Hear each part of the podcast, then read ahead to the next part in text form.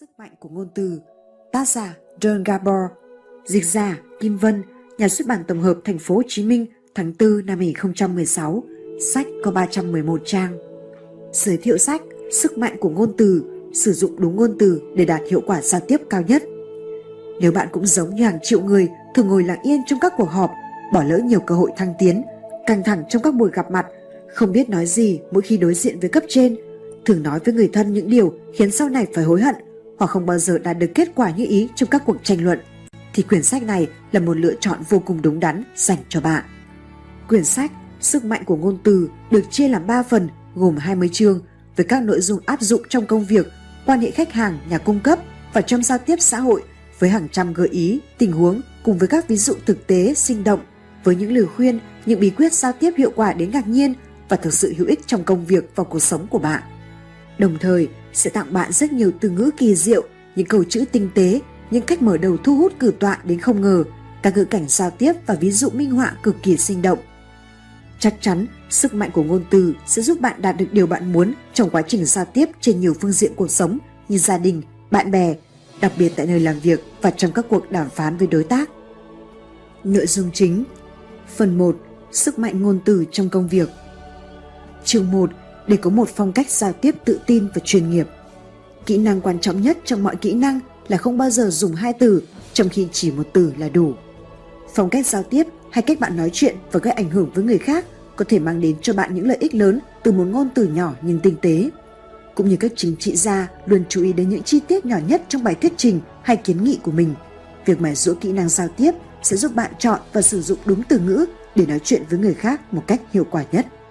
Khả năng diễn đạt một cách rõ ràng các ý tưởng, kinh nghiệm, quan điểm và cảm xúc của bản thân sẽ giúp bạn tạo ra sự khác biệt và đạt hiệu quả giao tiếp rõ rệt so với việc nói lan man, vô tận, không có trọng tâm. Nếu bạn biết diễn đạt một cách ngắn gọn và xúc tích, đồng nghiệp của bạn không chỉ ghi nhớ những điều bạn nói mà còn tôn trọng ý kiến của bạn nữa. Sau đây là 5 cách giúp mài sắc kỹ năng diễn thuyết của bạn. 1 làm nổi bật nội dung chính bằng những câu khái quát ngắn gọn. Tập thói quen kể lại cho đồng nghiệp nghe nội dung chính của những quyển sách hoặc bài báo mà bạn đã đọc hoặc nội dung của những buổi hội thảo mà bạn đã tham dự. Hãy lựa chọn những đề tài mà bạn tin chắc là họ sẽ hào hứng lắng nghe. Chủ đề nói chuyện của bạn phải liên quan đến công việc của họ hoặc một chương trình truyền hình vui nhộn hay bất cứ gì phù hợp với hoàn cảnh và người nghe. Bạn có thể sử dụng năm loại câu hỏi mà các nhà báo thường dùng để tóm tắt lại nội dung buổi nói chuyện. Ai, việc gì, ở đâu, khi nào và tại sao. 2. Chọn ngôn từ chính xác và dễ hiểu. Sự thật là những ngôn từ mạnh mẽ có sức tác động rất lớn nếu được sử dụng có chọn lọc và truyền tải được nội dung bạn muốn nói.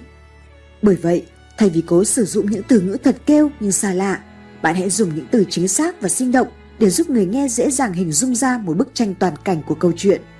Như thế, người nghe sẽ hiểu rất nhanh và nhớ ngay những gì bạn nói. 3 hãy dùng những câu ngắn gọn, mạnh mẽ. Những câu nói rông dài, lùng củng, bắt đầu một đằng và kết thúc một nẻo sẽ khiến người nghe bị bối rối. Để hạn chế điểm yếu này, tốt nhất là bạn nên dùng danh từ chỉ người, chỉ nơi trốn và sự vật làm chủ ngữ trong câu nói của bạn. 4. Đưa ra những nhận xét thẳng thắn.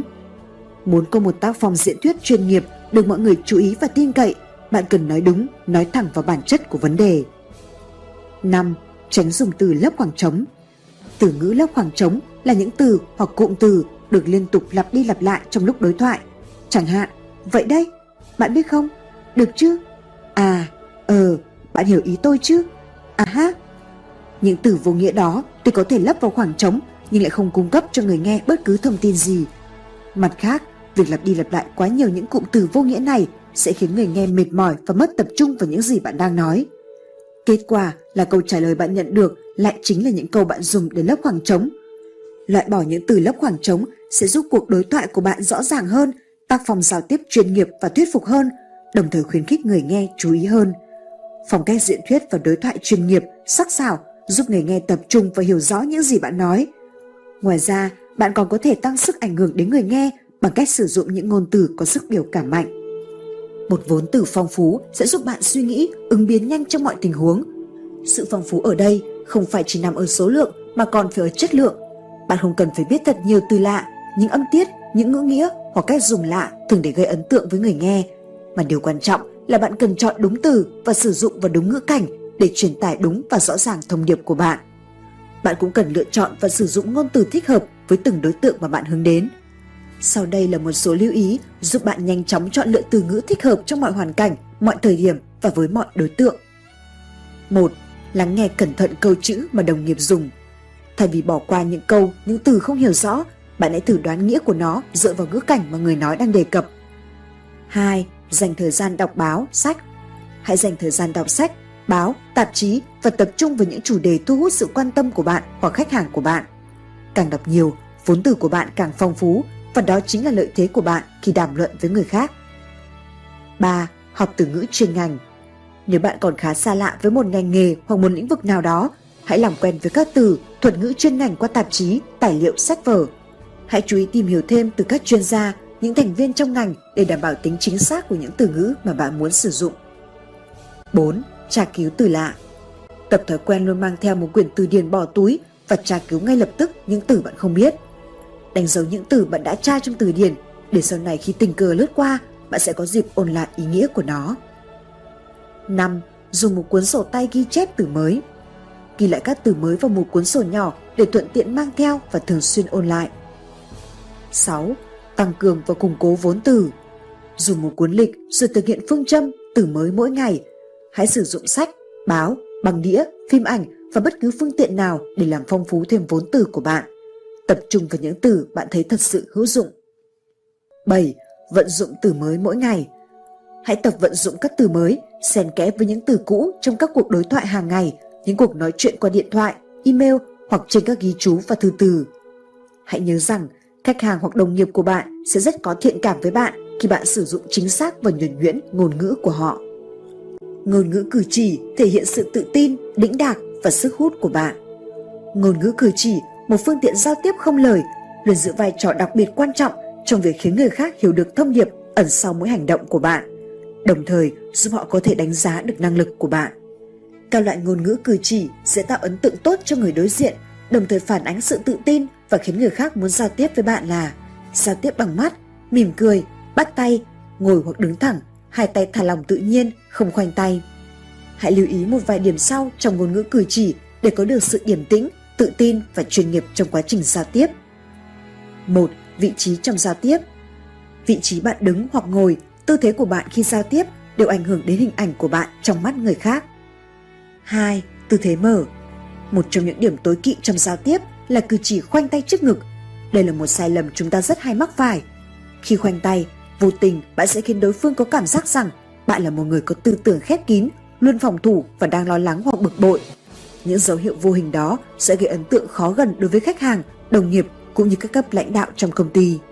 Vậy bạn nên làm gì với đôi tay của mình trong những tình huống như thế? Câu trả lời là bạn có thể đan tay lại trên đùi, đặt trên mặt bàn trước mặt hoặc cầm cây viết và một cuốn sổ để ghi chú. 3. Chủ động tương tác Khi chủ động bắt chuyện với người xung quanh, bạn không chỉ chứng tỏ được sự tự tin và thiện trí đối với tất cả mọi người, mà còn cho thấy bạn có sức ảnh hưởng lớn và có khả năng kết nối mọi người với nhau. 4. Bắt tay Bắt tay là một nghi thức có nguồn gốc từ thời La Mã cổ đại. Ngày nay, bắt tay trở thành một cách chào hỏi phổ biến trong giao tiếp. Không những thế, một cái bắt tay thật chặt giữa một người đàn ông và một người phụ nữ còn là dấu hiệu thể hiện sự tôn trọng, sự tự tin và tác phong chuyên nghiệp của mỗi người. Hãy luôn chủ động bắt tay trước cả trong giao tiếp thông thường lẫn trong những tình huống kinh doanh. 5. Giao tiếp bằng mắt Giao tiếp bằng mắt thể hiện sự quan tâm, khuyến khích người khác nói chuyện và điều quan trọng nhất là chứng tỏ bạn đang lắng nghe họ. Hành động nhìn lảng sang chỗ khác, tránh nhìn vào mắt đối phương hoặc nhắm mắt trong vài giây đều tạo ra một ấn tượng không tốt. Nếu bạn cảm thấy không thoải mái với việc nhìn vào mắt người khác, hãy thử một số mẹo nhỏ sau đây. Thứ nhất, tránh nhìn chăm chăm vào mắt người đối diện. Thay vào đó, bạn có thể nhìn vào điểm giữa hai đầu chân mày của họ trong lúc đối thoại. Thứ hai, thỉnh thoảng bạn có thể chuyển ánh nhìn sang hướng khác trong thời gian ngắn rồi quay trở lại nhìn người đối diện và mỉm cười. Thứ ba, trong khi trò chuyện với một nhóm nhỏ, bạn không nên nhìn chăm chú vào một người nào mà hãy giao tiếp bằng ánh mắt với tất cả các thành viên khác trong nhóm. Bốn cách làm đồng nghiệp yêu mến và tôn trọng bạn. Giành được sự tôn trọng của đồng nghiệp không phải như việc giành chiến thắng trong một cuộc thi trước công chúng. Sự tôn trọng của đồng nghiệp được xây dựng và duy trì khi bạn không ngừng hoàn thành công việc một cách hiệu quả và trung thực. Sau đây là một số gợi ý có thể giúp bạn được đồng nghiệp yêu mến và tôn trọng hơn. Thứ nhất, đối xử công bằng với tất cả mọi người, tôn trọng mọi người như nhau. Thứ hai, hãy thể hiện năng lực của mình, đừng kiêu căng tự phụ. Thứ ba, tìm hiểu những việc tốt mà người khác đã làm được và khen ngợi họ. Thứ tư, thể hiện sự quan tâm cá nhân đối với từng người vào lúc thích hợp.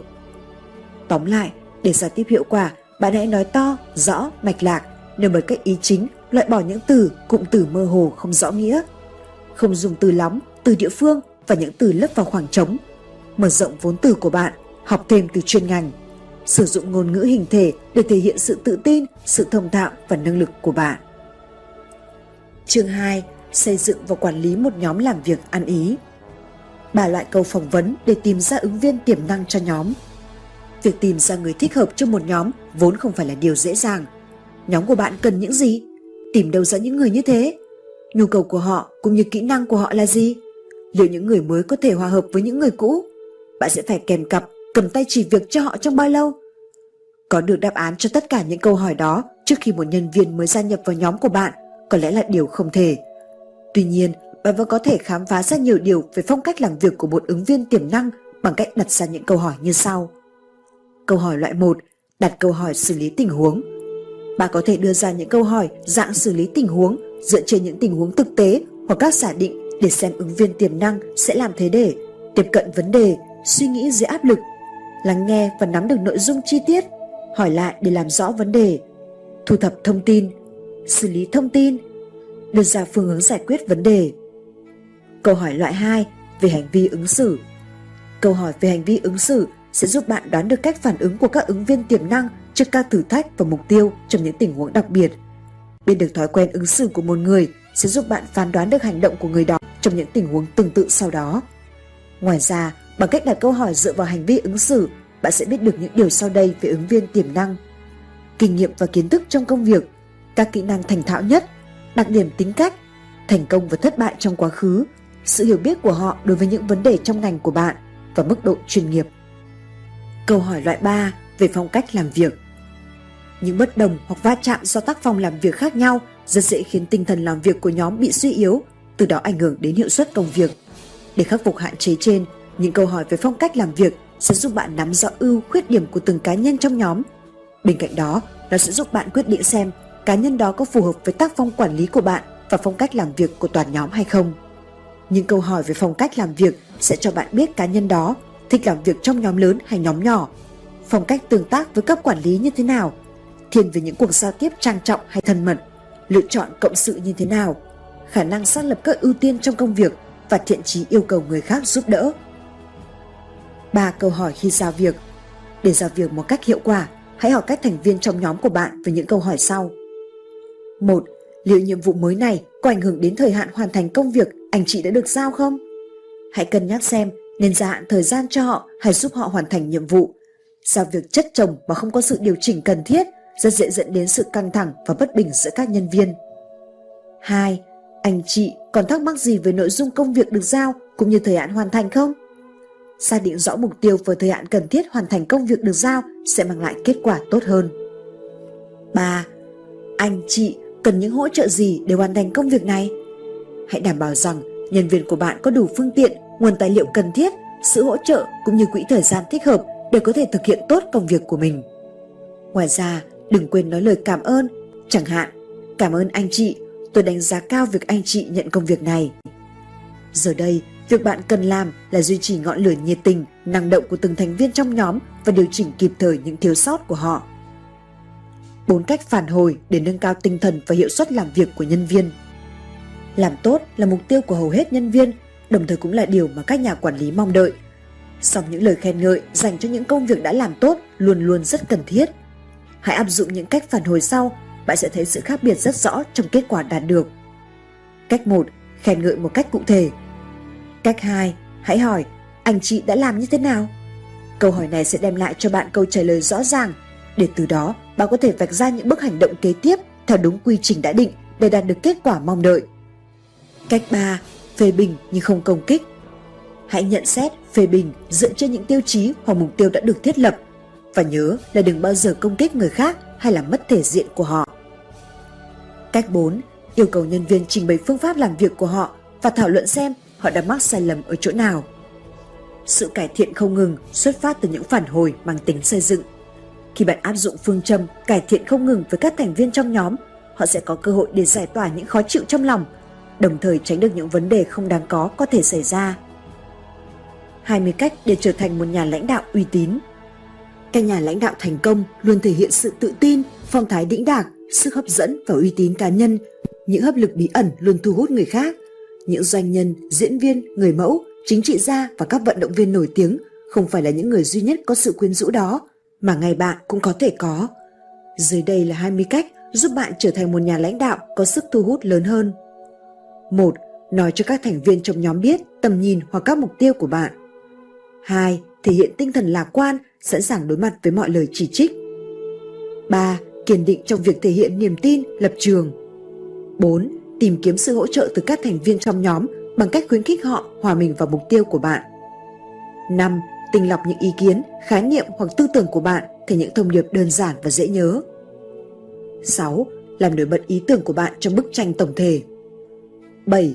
Động viên tinh thần các thành viên trong nhóm bằng cách cho họ thấy những lợi ích họ sẽ được hưởng khi làm việc với bạn.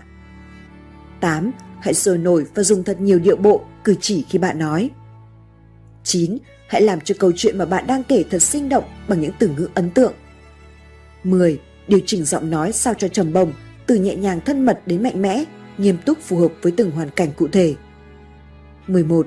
Mỉm cười trước mỗi câu chuyện và những lời nói khôi hài của người khác. 12. Làm tốt công việc của bạn nhưng đừng tỏ ra quá nghiêm trang. 13. Thể hiện sự tự tin qua giọng nói và ngôn ngữ hình thể của bạn. 14. Trong buổi họp, hãy thường xuyên di chuyển gần về phía đám đông và chào hỏi càng nhiều người càng tốt. 15. Xung phong trình bày trong buổi họp kế tiếp. 16. Cho mọi người biết rằng bạn thiếu hiểu lý tưởng và mục đích của họ. 17. Hãy thể hiện vai trò lãnh đạo và làm cho mọi người cảm nhận sâu sắc các ý tưởng, mục tiêu của bạn. 18. Đứng ra chủ trì các buổi thảo luận nhóm khi có cơ hội. 19. Khi bạn là trung tâm của sự chú ý, hãy nắm bắt và tận hưởng cơ hội đó. 20 dám chấp nhận rủi ro và làm những việc có tác động tích cực đến cuộc sống của người khác. Để thành lập và quản lý một nhóm làm việc hiệu quả, bạn cần biết lên kế hoạch, xác định mục tiêu rõ ràng và sáng suốt khi lựa chọn các thành viên. Một khi nhóm của bạn đã phối hợp tốt với nhau, hãy tiếp tục động viên tinh thần, cải thiện không ngừng hiệu năng làm việc của nhóm. Nhân viên của bạn sẽ tôn trọng và ủng hộ bạn khi họ thấy rằng bạn tin vào họ và tin vào chính mình.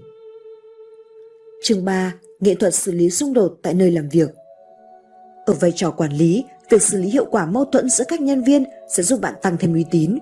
Ngược lại, nếu bạn làm ngơ cho những xung đột đó, các thành viên khác trong nhóm của bạn sẽ phải nhận lãnh hậu quả nặng nề từ những tranh chấp không được giải quyết đó. Ba cách nhanh chóng lấy lại bình tĩnh trong các cuộc đối thoại căng thẳng. Thực tế cho thấy, những nhân viên giỏi có tài thường rất khó quản lý. Là một nhà quản lý, bạn cần giữ bình tĩnh khi gặp những tình huống như vậy. Dưới đây là ba bí quyết giúp bạn giữ một cái đầu lạnh khi gặp phải những cuộc tranh luận nóng với một thành viên nào đó trong nhóm. 1. Hít thở sâu, giữ im lặng trong 10 giây. Hít thở sâu giúp bạn giải tỏa sự căng thẳng, còn việc giữ im lặng có thể giúp bạn không nói ra những lời thiếu suy nghĩ mà sau này bạn sẽ hối hận. Dùng quãng thời gian đó để cân nhắc những ngôn từ sẽ dùng và hãy thử hình dung xem người nghe sẽ phản ứng như thế nào. 2. Tạm ngừng khi hai bên quá căng thẳng. Trước khi bạn và đối phương rơi vào tình trạng căng thẳng tột bậc, hãy nhanh chóng rút lui khỏi cuộc đối thoại đó.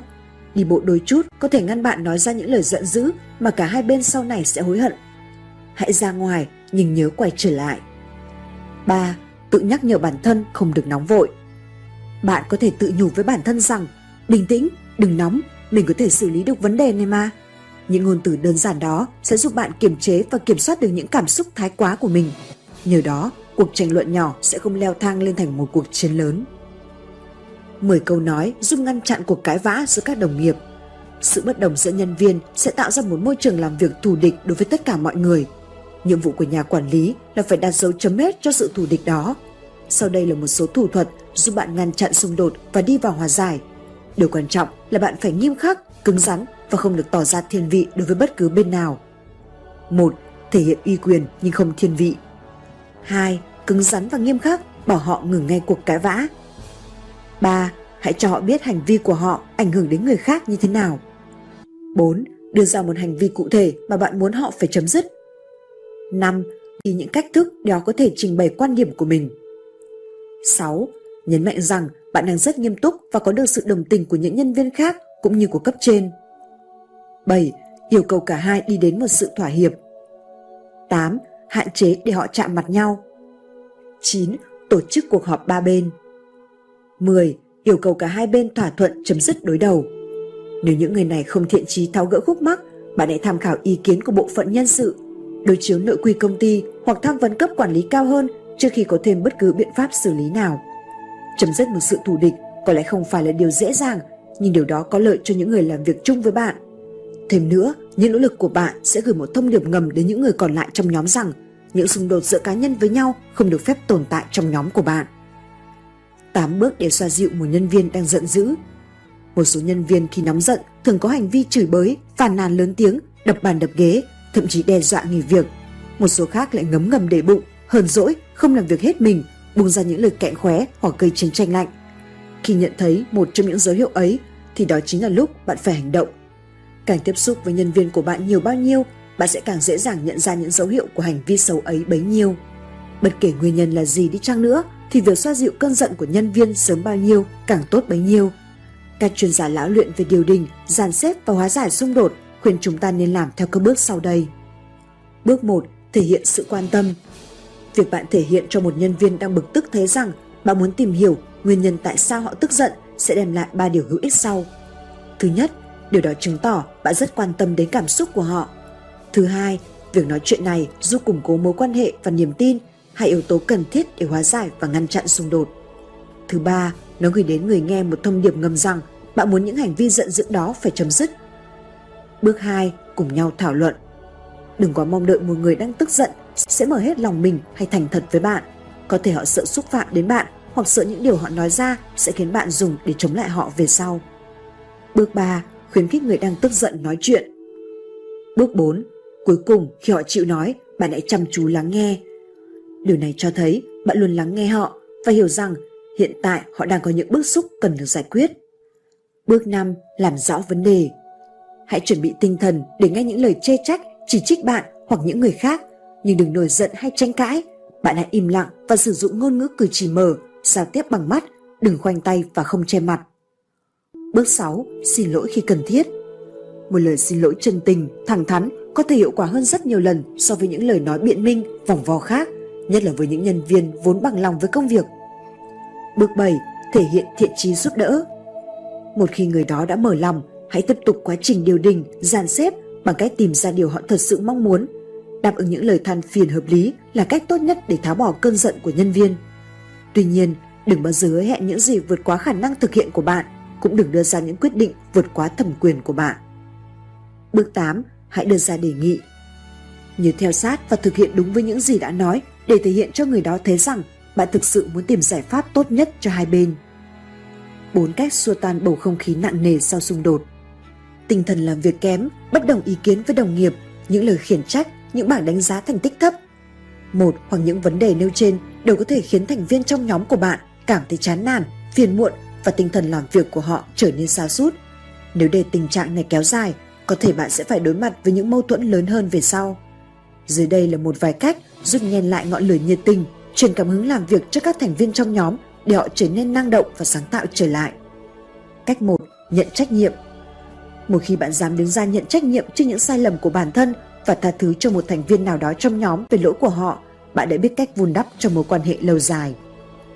Cách 2. Gỡ rối Những xung đột nơi làm việc, không ít thì nhiều, đều có thể làm tổn thương lòng tự trọng của những người trong cuộc. Nếu muốn nhân viên lấy lại năng suất làm việc thường ngày Hãy tạo ra vài cú hích bằng cách khẳng định với họ rằng bạn vẫn đánh giá cao nỗ lực làm việc của họ.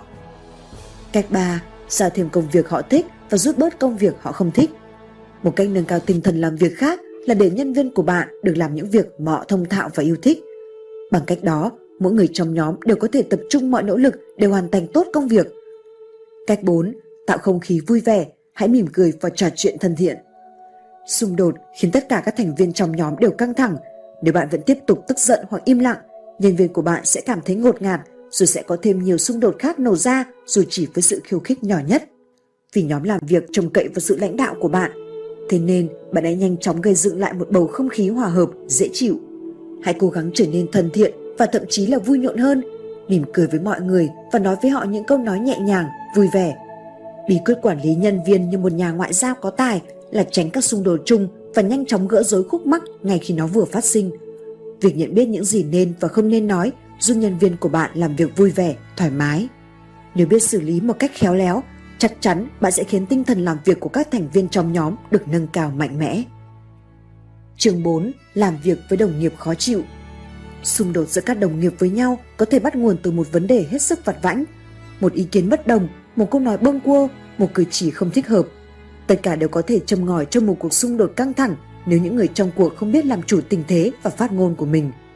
Ngược lại, nếu khéo léo xử lý những bất đồng đó, bạn sẽ dễ dàng tìm được giải pháp hữu hiệu, luôn giữ được bình tĩnh, sáng suốt và có lẽ giữ được cả công việc của mình. Ba bước hóa giải xung đột Mâu thuẫn là điều khó tránh khỏi khi làm việc trong một tập thể. Cách giải quyết các mâu thuẫn đó như thế nào sẽ quyết định sự thành công hay thất bại của bạn nơi công sở. Sau đây là các bước có thể giúp bạn hạn chế bất đồng và không để tình trạng ấy ảnh hưởng đến tình đồng nghiệp. Bước thứ nhất, cùng thảo luận vấn đề. Trong quá trình làm việc chung, dù có bực bội, khó chịu với đồng nghiệp thế nào chăng nữa, bạn cũng phải luôn giữ bình tĩnh và suy nghĩ chín chắn trước khi nói. Việc duy trì cử chỉ giao tiếp bằng mắt và giữ một giọng nói vừa phải.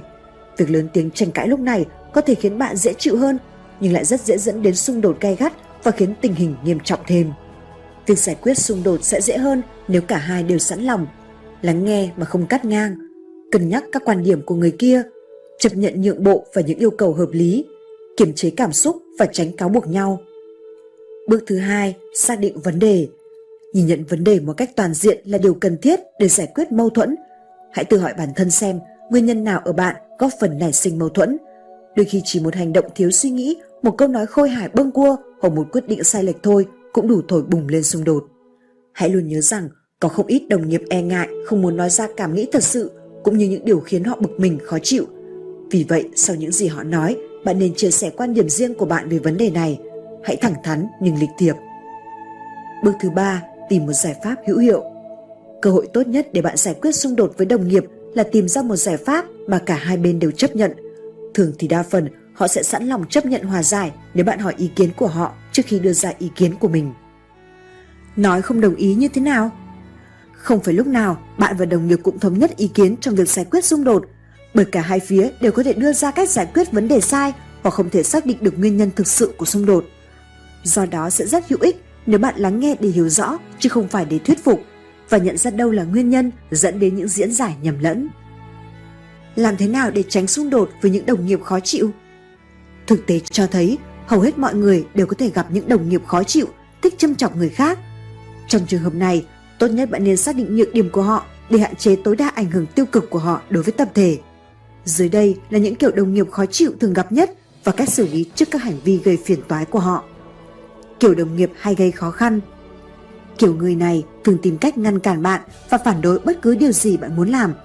Họ có công việc riêng, có cách làm việc riêng và mục tiêu riêng, song vì không có quyền sai khiến bạn, họ luôn tìm cách cản trở quá trình làm việc của bạn. Cách ứng xử với kiểu đồng nghiệp này, hãy từ chối một cách dứt khoát và tuyệt đối không tranh luận với họ.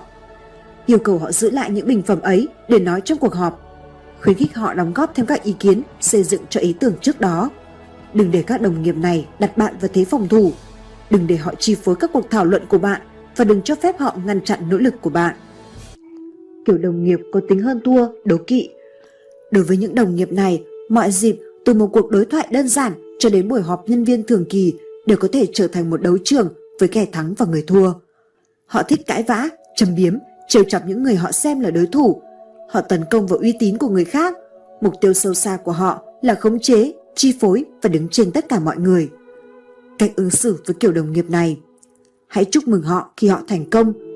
Gợi ý rằng bạn sẽ hợp tác với họ để cùng đạt mục tiêu chung. Gợi ý thi đấu với họ trong những hoạt động thể thao ngoài công việc. Đừng cho phép tồn tại những thách thức mang tính hơn thua, đấu kỵ tại nơi làm việc. Đừng đối đầu trực diện hay tỏ ra chiếm ưu thế với những đồng nghiệp có tính hơn thua. Đừng khoe với họ những thành tích mà bạn đã đạt được trong công việc. Kiểu đồng nghiệp phá hoại những đồng nghiệp danh ma, xảo quyệt này thường ngấm ngầm tìm mọi cách để phá hoại dự án, kế hoạch, các cuộc họp và mục tiêu của bạn.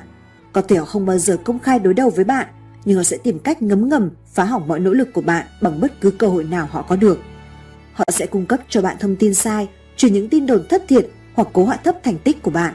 Mục tiêu của họ là ngăn không cho bạn đạt được mục tiêu đã định.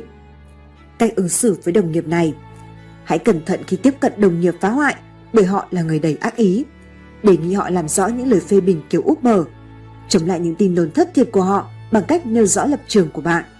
Đừng công khai đối đầu với đồng nghiệp phá hoại, đừng trông mong sự hỗ trợ từ phía đồng nghiệp phá hoại, ngay cả khi họ nói rằng họ đứng về phía bạn, và đừng để đồng nghiệp phá hoại có cơ hội cản trở bạn đạt được mục tiêu đã định. Kiểu đồng nghiệp thủ đoạn Đây là kiểu đồng nghiệp gây rối một cách gián tiếp. Họ thường tìm cách lợi dụng lòng tốt của người khác, mượn tay người khác để đạt mục đích của mình. Họ tầng bốc, xù nịnh đồng nghiệp xung quanh để những người đó làm việc thay cho họ rồi nhận lấy tiếng tốt về mình. Khi công việc không đạt kết quả như họ muốn, họ lại né tránh trách nhiệm và đổ lỗi cho đồng nghiệp. Mục tiêu của họ là lợi dụng người khác để được việc cho mình. Cách ứng xử với kiểu đồng nghiệp này Hãy đối đãi với họ lịch sự và chuyên nghiệp. Nếu phải hợp tác với họ, hãy phân định rõ ràng nhiệm vụ mà mỗi người đảm trách. Hãy luôn thận trọng, nếu bạn sao lãng, họ sẽ đẩy ngay công việc cho bạn. Đừng để họ lôi kéo bạn vào những mối quan hệ mà họ có thể trục lợi. Đừng tranh cãi với họ và đừng đứng về phía họ khi họ đổ lỗi cho người khác những lỗi lầm của chính họ. Kiểu đồng nghiệp bom nổ chậm, kiểu người này thường im lặng, đôi khi nhẹ dạ, không kiên định, nhưng khi đã phật ý, họ trở nên cực kỳ hung hăng và có thể bùng nổ bất cứ lúc nào. Sự nóng này của họ khiến cho bạn phải rút bớt yêu cầu của mình và luôn trong trạng thái phòng thủ khi đến gần. Bản thân những người này nhận ra rằng chỉ cần sau một vài cơn bùng phát như vậy, bạn sẽ không yêu cầu họ làm quá nhiều. Mục đích của họ là né tránh công việc và trách nhiệm bằng cách đe dọa sẽ đối đầu. Cách ứng xử đối với kiểu đồng nghiệp này Hãy luôn thể hiện thiện trí khi làm việc với họ. Hãy kiên nhẫn, lịch thiệp và khéo léo với họ. Hãy tìm sự cân bằng giữa mềm mỏng và quyết đoán. Đừng để họ hăm dọa bạn, đừng giúp đỡ họ quá mức cần thiết hoặc gây hấn với họ. Đừng thất hứa với họ dù chỉ một lần hoặc đưa ra bất cứ một quyết định nào mà không tham khảo qua ý kiến của họ. Kiểu đồng nghiệp buồn chuyện Những đồng nghiệp này luôn than thở rằng họ phải làm quá nhiều việc, họ đang quá tải và mệt mỏi. Trên thực tế, hiếm khi nào bạn thấy họ có vẻ đang chăm chú làm việc.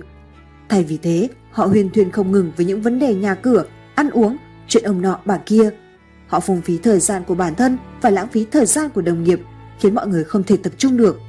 Mục đích của họ là biết thật nhiều chuyện xung quanh, do đó một hệ quả tất yếu là chẳng thể làm tốt công việc. Cách ứng xử với kiểu đồng nghiệp này Hãy thân thiện nhưng giới hạn thời gian buôn chuyện của họ. Hãy nhắc nhở họ giảm bớt âm lượng mỗi khi họ nói chuyện Hãy ngăn không để họ lôi kéo bạn vào cuộc ngồi lê đôi mắt về người khác. Đừng để cuộc trò chuyện của họ với những đồng nghiệp khác làm bạn mất tập trung. Đừng lên giọng hay nổi cáu khi yêu cầu họ nói chuyện nhỏ hơn. Đừng la trách họ về việc không lo làm việc mà chỉ lo buôn chuyện. Hãy báo cáo việc này lên cấp trên của bạn. Kiểu đồng nghiệp lười biếng, thụ động.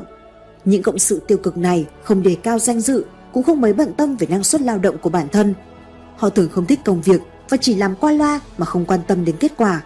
Họ không đưa ra ý kiến, không chủ động và chỉ làm việc vừa đủ giới hạn tối thiểu cho phép. Họ mang theo vô số những lời biện minh cho kết quả thấp kém của bản thân. Mục đích của họ là làm việc càng ít càng tốt.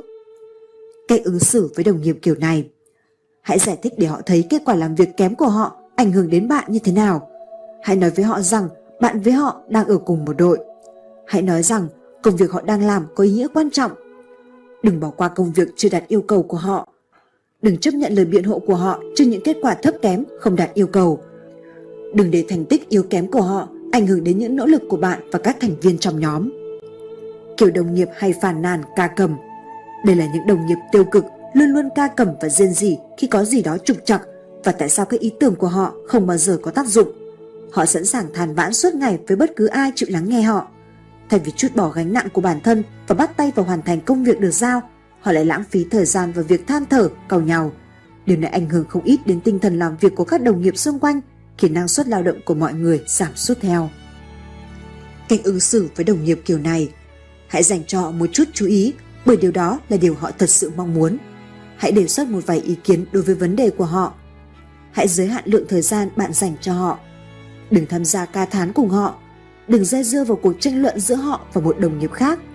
Đừng bỏ ngoài tai những lời phàn nàn chính xác hoặc những vấn đề hợp lý mà họ đưa ra nếu bạn có đủ thẩm quyền và đủ khả năng giải quyết.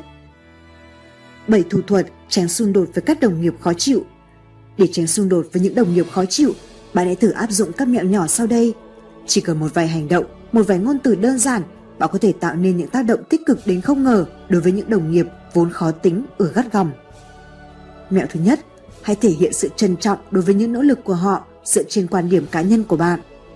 Mẹo thứ hai, thỉnh thoảng thực hiện một vài cử chỉ đẹp với họ để chứng tỏ bạn quan tâm đến họ. Mẹo thứ ba, đề nghị công nhận và khen thưởng những đóng góp của họ. Mẹo thứ tư, khen thưởng họ khi có thể. Mẹo thứ năm, chuyện trò với họ. Mẹo thứ sáu, đề nghị họ cho bạn ý kiến hoặc lời khuyên. Mẹo thứ bảy, giúp đỡ họ trong một vài tình huống khó khăn. Hóa giải xung đột với những đồng nghiệp khó chịu quả là một thách thức lớn. Song nếu bạn biết nhận ra những dấu hiệu đặc trưng của từng loại xung đột và xử lý tình huống khéo léo, mọi chuyện sẽ trở nên tốt đẹp hơn nhiều. Hãy nhớ rằng, cách bạn thể hiện sự không đồng tình hoặc từ chối sẽ giúp bạn tránh được xung đột, đặc biệt là với những đồng nghiệp khó chịu.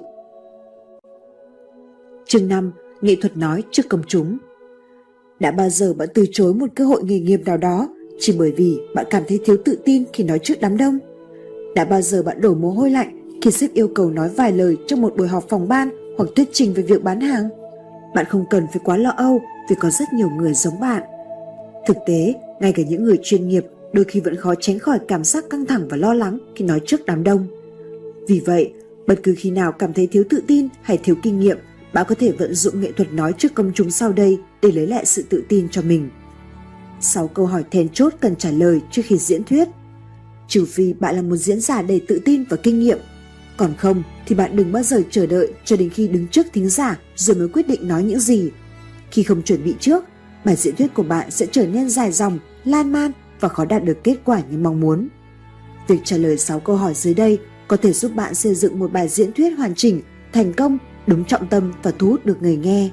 Không những thế, 6 câu hỏi này còn có thể giúp bạn trở nên tự tin hơn mỗi khi phát biểu trước đám đông. Câu hỏi 1. Mục đích của bài diễn thuyết, phát biểu là gì? Câu hỏi 2. Tựa đề hoặc chủ đề của bài diễn thuyết là gì? Câu hỏi 3. Thành phần khán thính giả tham dự gồm những ai và họ biết được những gì về chủ đề mà bạn sẽ nói đến? Câu hỏi 4. Bài diễn thuyết của bạn đem lại lợi ích gì cho người nghe? Câu hỏi 5. Những điểm chính mà bạn muốn đề cập đến là gì? Câu hỏi 6. Bạn muốn khán thính giả làm gì sau khi kết thúc bài diễn thuyết?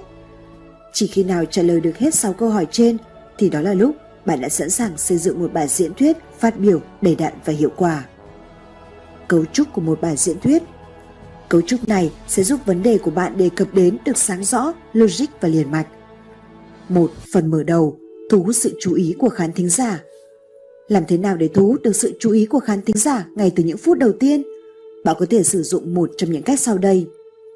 Cách thứ nhất, bắt đầu bằng những câu hỏi ngắn hay những câu hỏi kiểu đúng, sai. Cách thứ hai, trích dẫn số liệu thống kê đầy ấn tượng hoặc đưa ra thông tin đáng tin cậy. Cách thứ ba, chia sẻ kinh nghiệm hoặc kể lại câu chuyện của bản thân. Hãy để phần giới thiệu đóng vai trò là cầu nối gắn kết với phần nội dung chính của bài diễn thuyết. 2. Phần nội dung chính, hãy tạo ra một bức tranh thật sinh động và ấn tượng. Phần này đòi hỏi bạn phải đầu tư nhiều thời gian và công sức nhất. Hãy đảm bảo rằng những thông tin bạn đưa ra là xác thực. 3. Phần kết, hãy kết thúc bài thuyết trình một cách thật đáng nhớ. Việc kết thúc bài thuyết trình thật ấn tượng sẽ khiến người nghe nhớ đến bạn cũng như những gì bạn đã nói. Hãy làm theo ba bước sau để có được những cách kết thúc thật đặc sắc cho bài diễn thuyết của mình. Bước 1. Điểm lại các ý chính. Bước 2. Đề nghị người nghe làm một điều gì đó. Bước 3. Kết thúc bài thuyết trình thật mạnh mẽ. Và cuối cùng, bạn đừng quên gửi lời cảm ơn đến khán thính giả, những người đã dành thời gian tham dự và nhiệt tình lắng nghe bạn. ba bước để có một bài thuyết trình ứng khẩu. Bước thứ nhất, nêu rõ ý chính hay mục đích của bài phát biểu của bạn. Ngay từ câu đầu tiên, bạn có thể đi thẳng vào vấn đề. Bước thứ hai, đưa ra những bằng chứng như các con số thống kê, kết quả nghiên cứu, trích dẫn sách báo hoặc ví dụ thuyết phục nhất để hỗ trợ cho các ý chính hoặc quan điểm của bạn.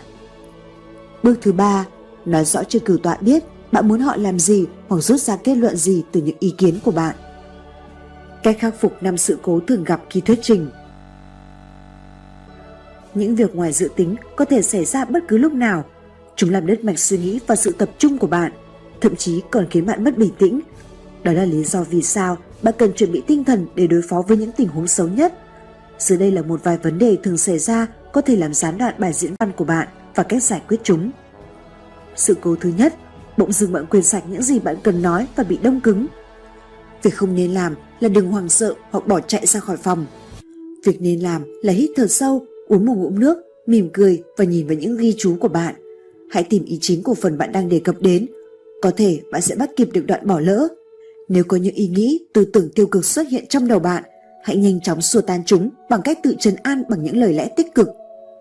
Sự cố thứ hai, người nghe không quan tâm và nói chuyện riêng. Việc không nên làm, đừng to tiếng cũng đừng nổi nóng hoặc la hét họ. Việc nên làm, nói với họ bằng một giọng vừa nghiêm khắc vừa thân thiện. Đây có thể là cơ hội để những người muốn gây sự chú ý có điều kiện lên tiếng. Nếu họ chấp nhận lời đề nghị của bạn và bắt đầu đưa ra ý kiến, bạn hãy lắng nghe và khéo léo chấm dứt lời bình luận của họ. Sự cố thứ ba, người chất vấn gây khó khăn cho bạn.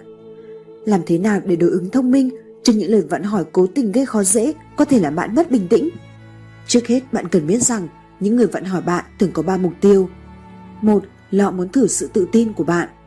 Hai là họ muốn hủy hoại uy tín của bạn. Và ba là họ muốn khoe khoang về bản thân. Việc không nên làm, đừng phản ứng thái quá, làm ngơ, tranh luận, tỏ vẻ phòng thủ, mất bình tĩnh hoặc hạ nhục họ bằng những câu nói châm chọc, cho dù trong thâm tâm bạn rất muốn làm thế.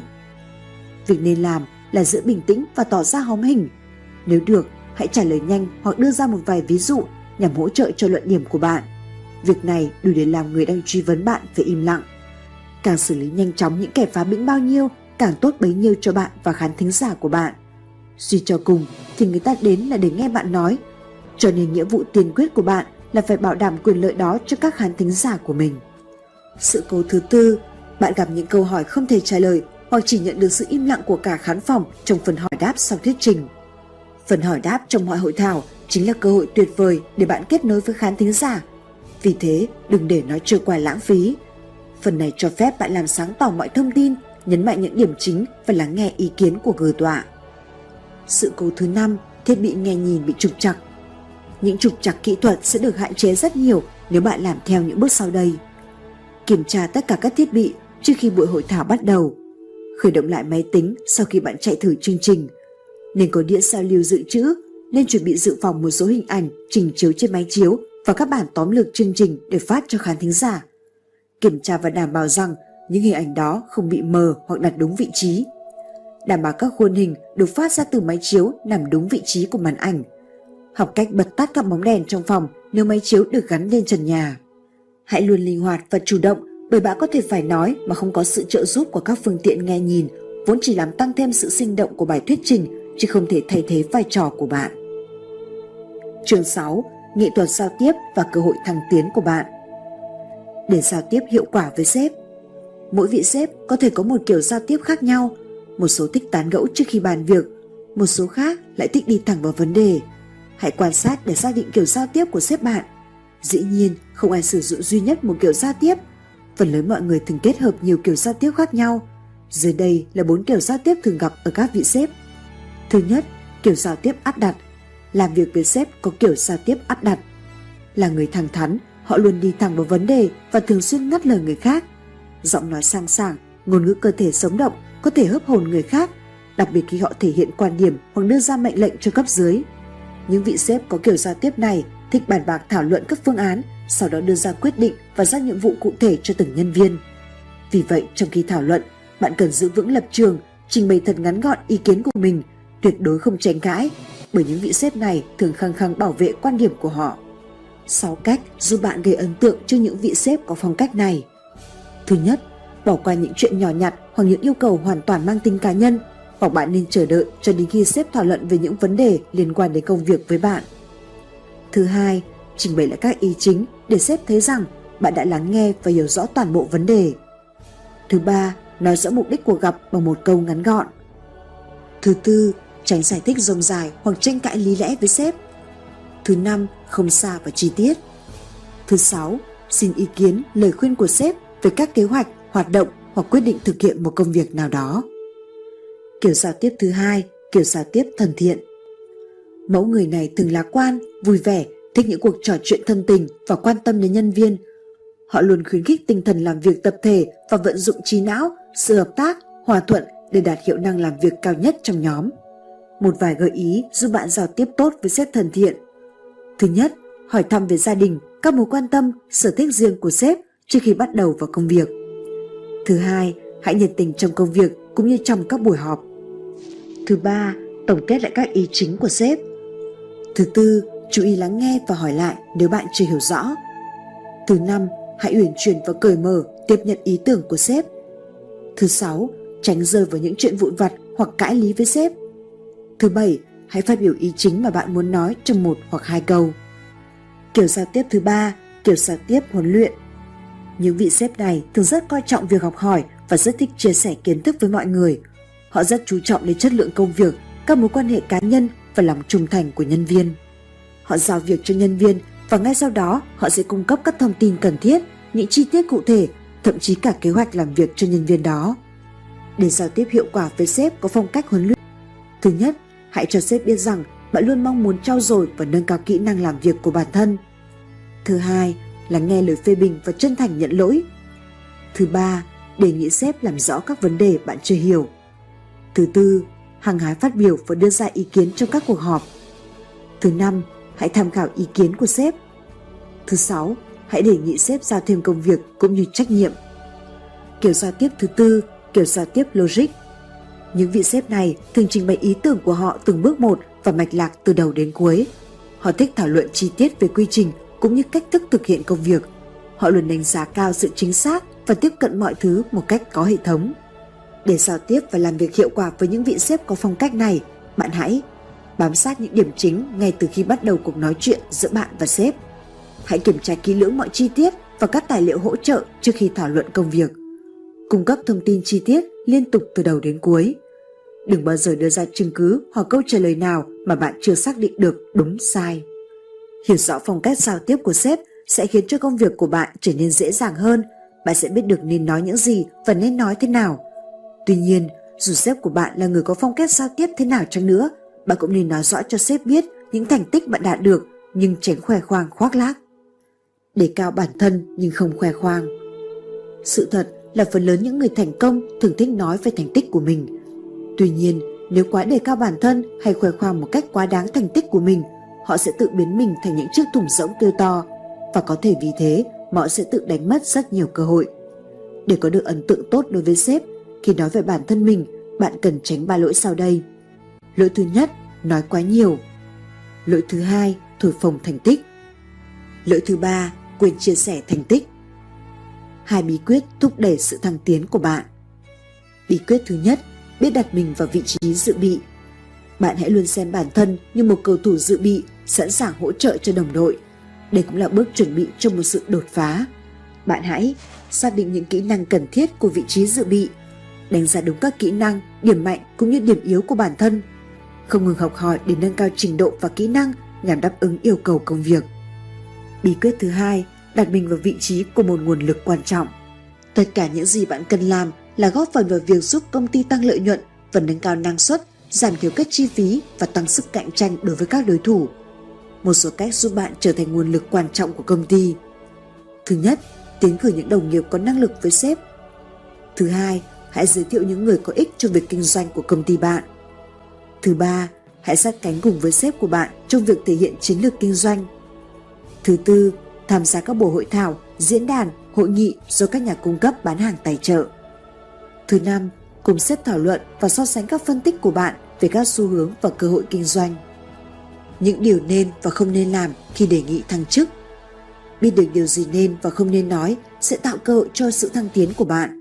Hãy nắm bắt thời điểm, thể hiện bản thân và đừng quên điều quan trọng nhất, yêu cầu thăng chức.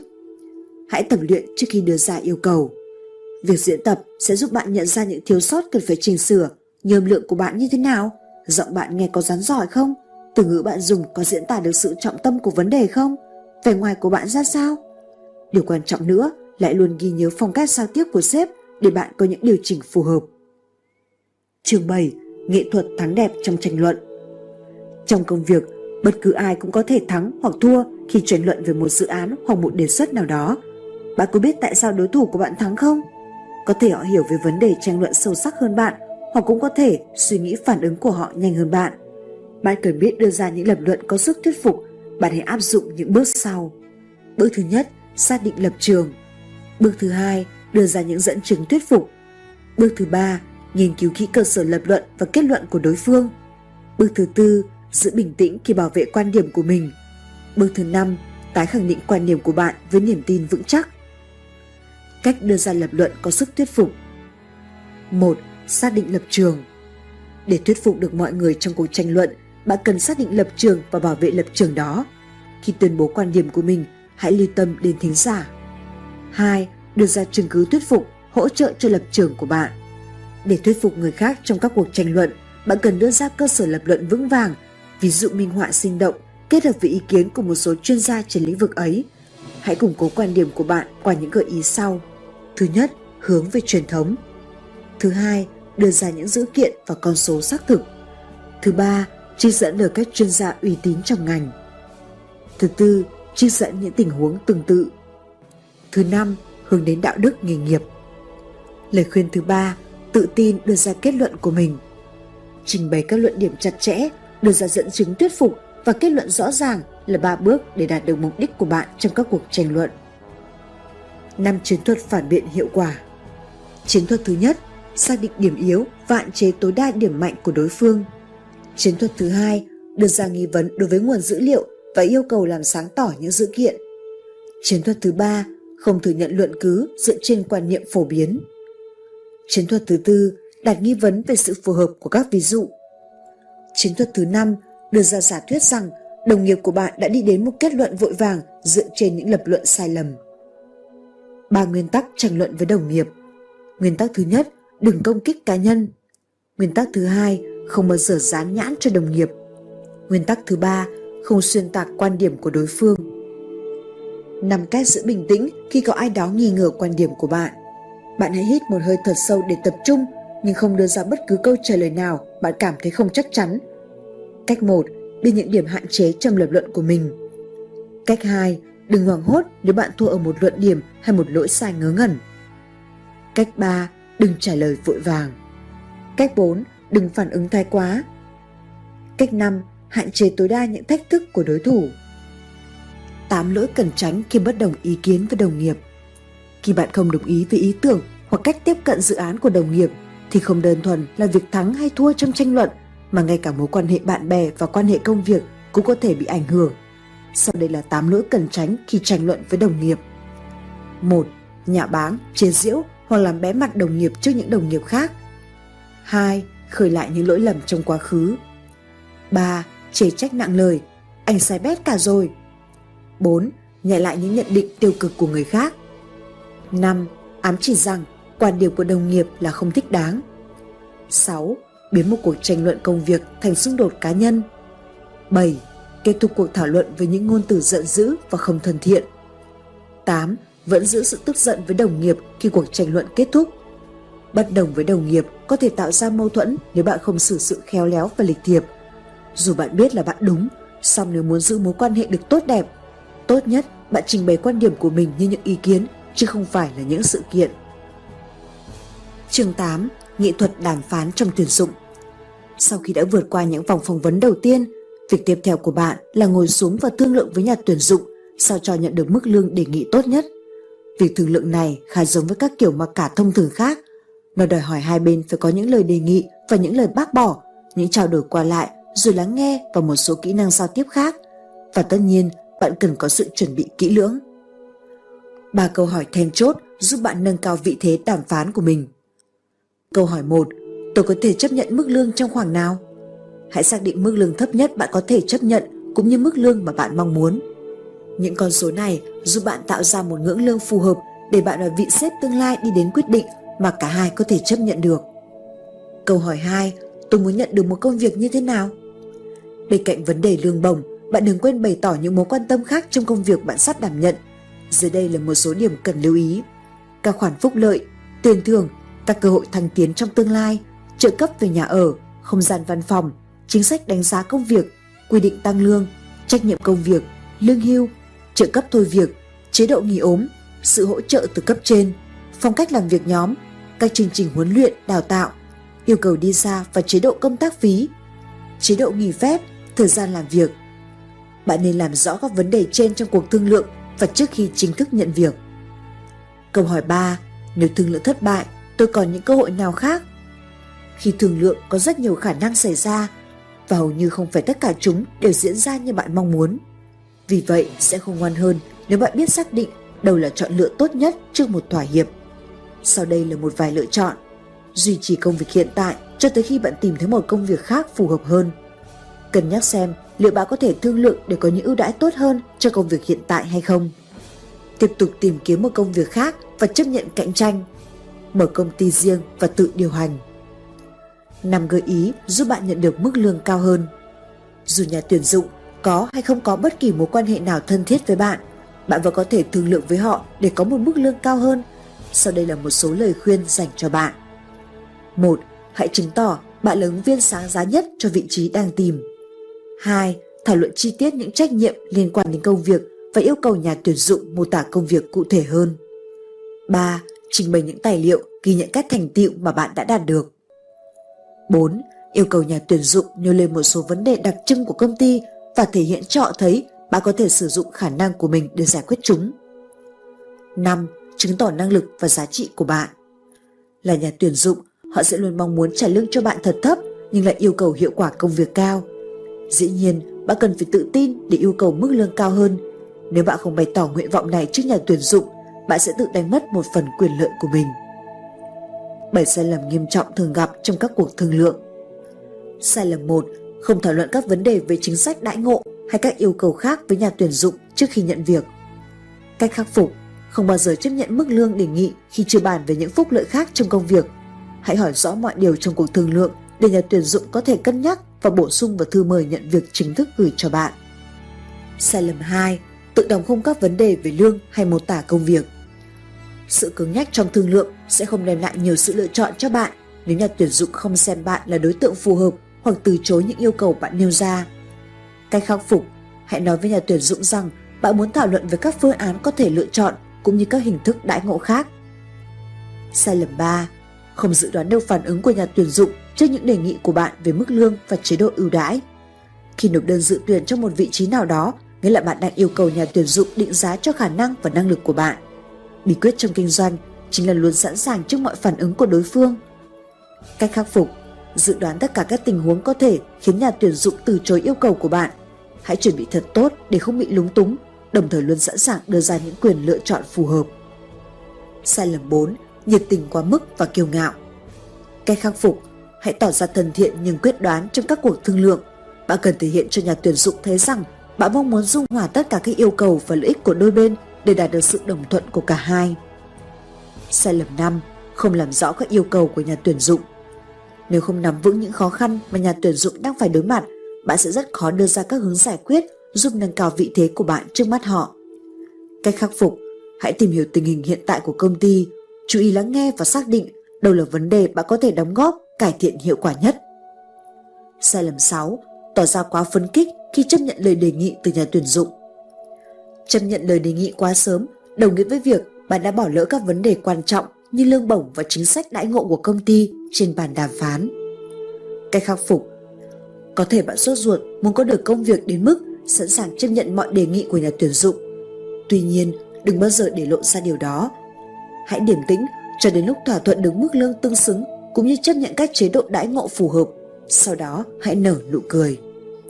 Sai lầm 7. Chấp nhận đề nghị của nhà tuyển dụng dù biết rằng đề nghị đó tệ hơn cả việc bạn từ chối công việc. Sai lầm nghiêm trọng nhất.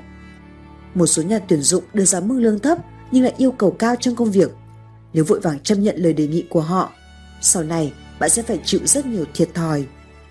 Cách khắc phục Hãy cân nhắc những cơ hội khác trong trường hợp bạn không nhận công việc này và nhớ rằng nếu lời đề nghị từ nhà tuyển dụng không thể tốt hơn, hãy từ chối và ra đi.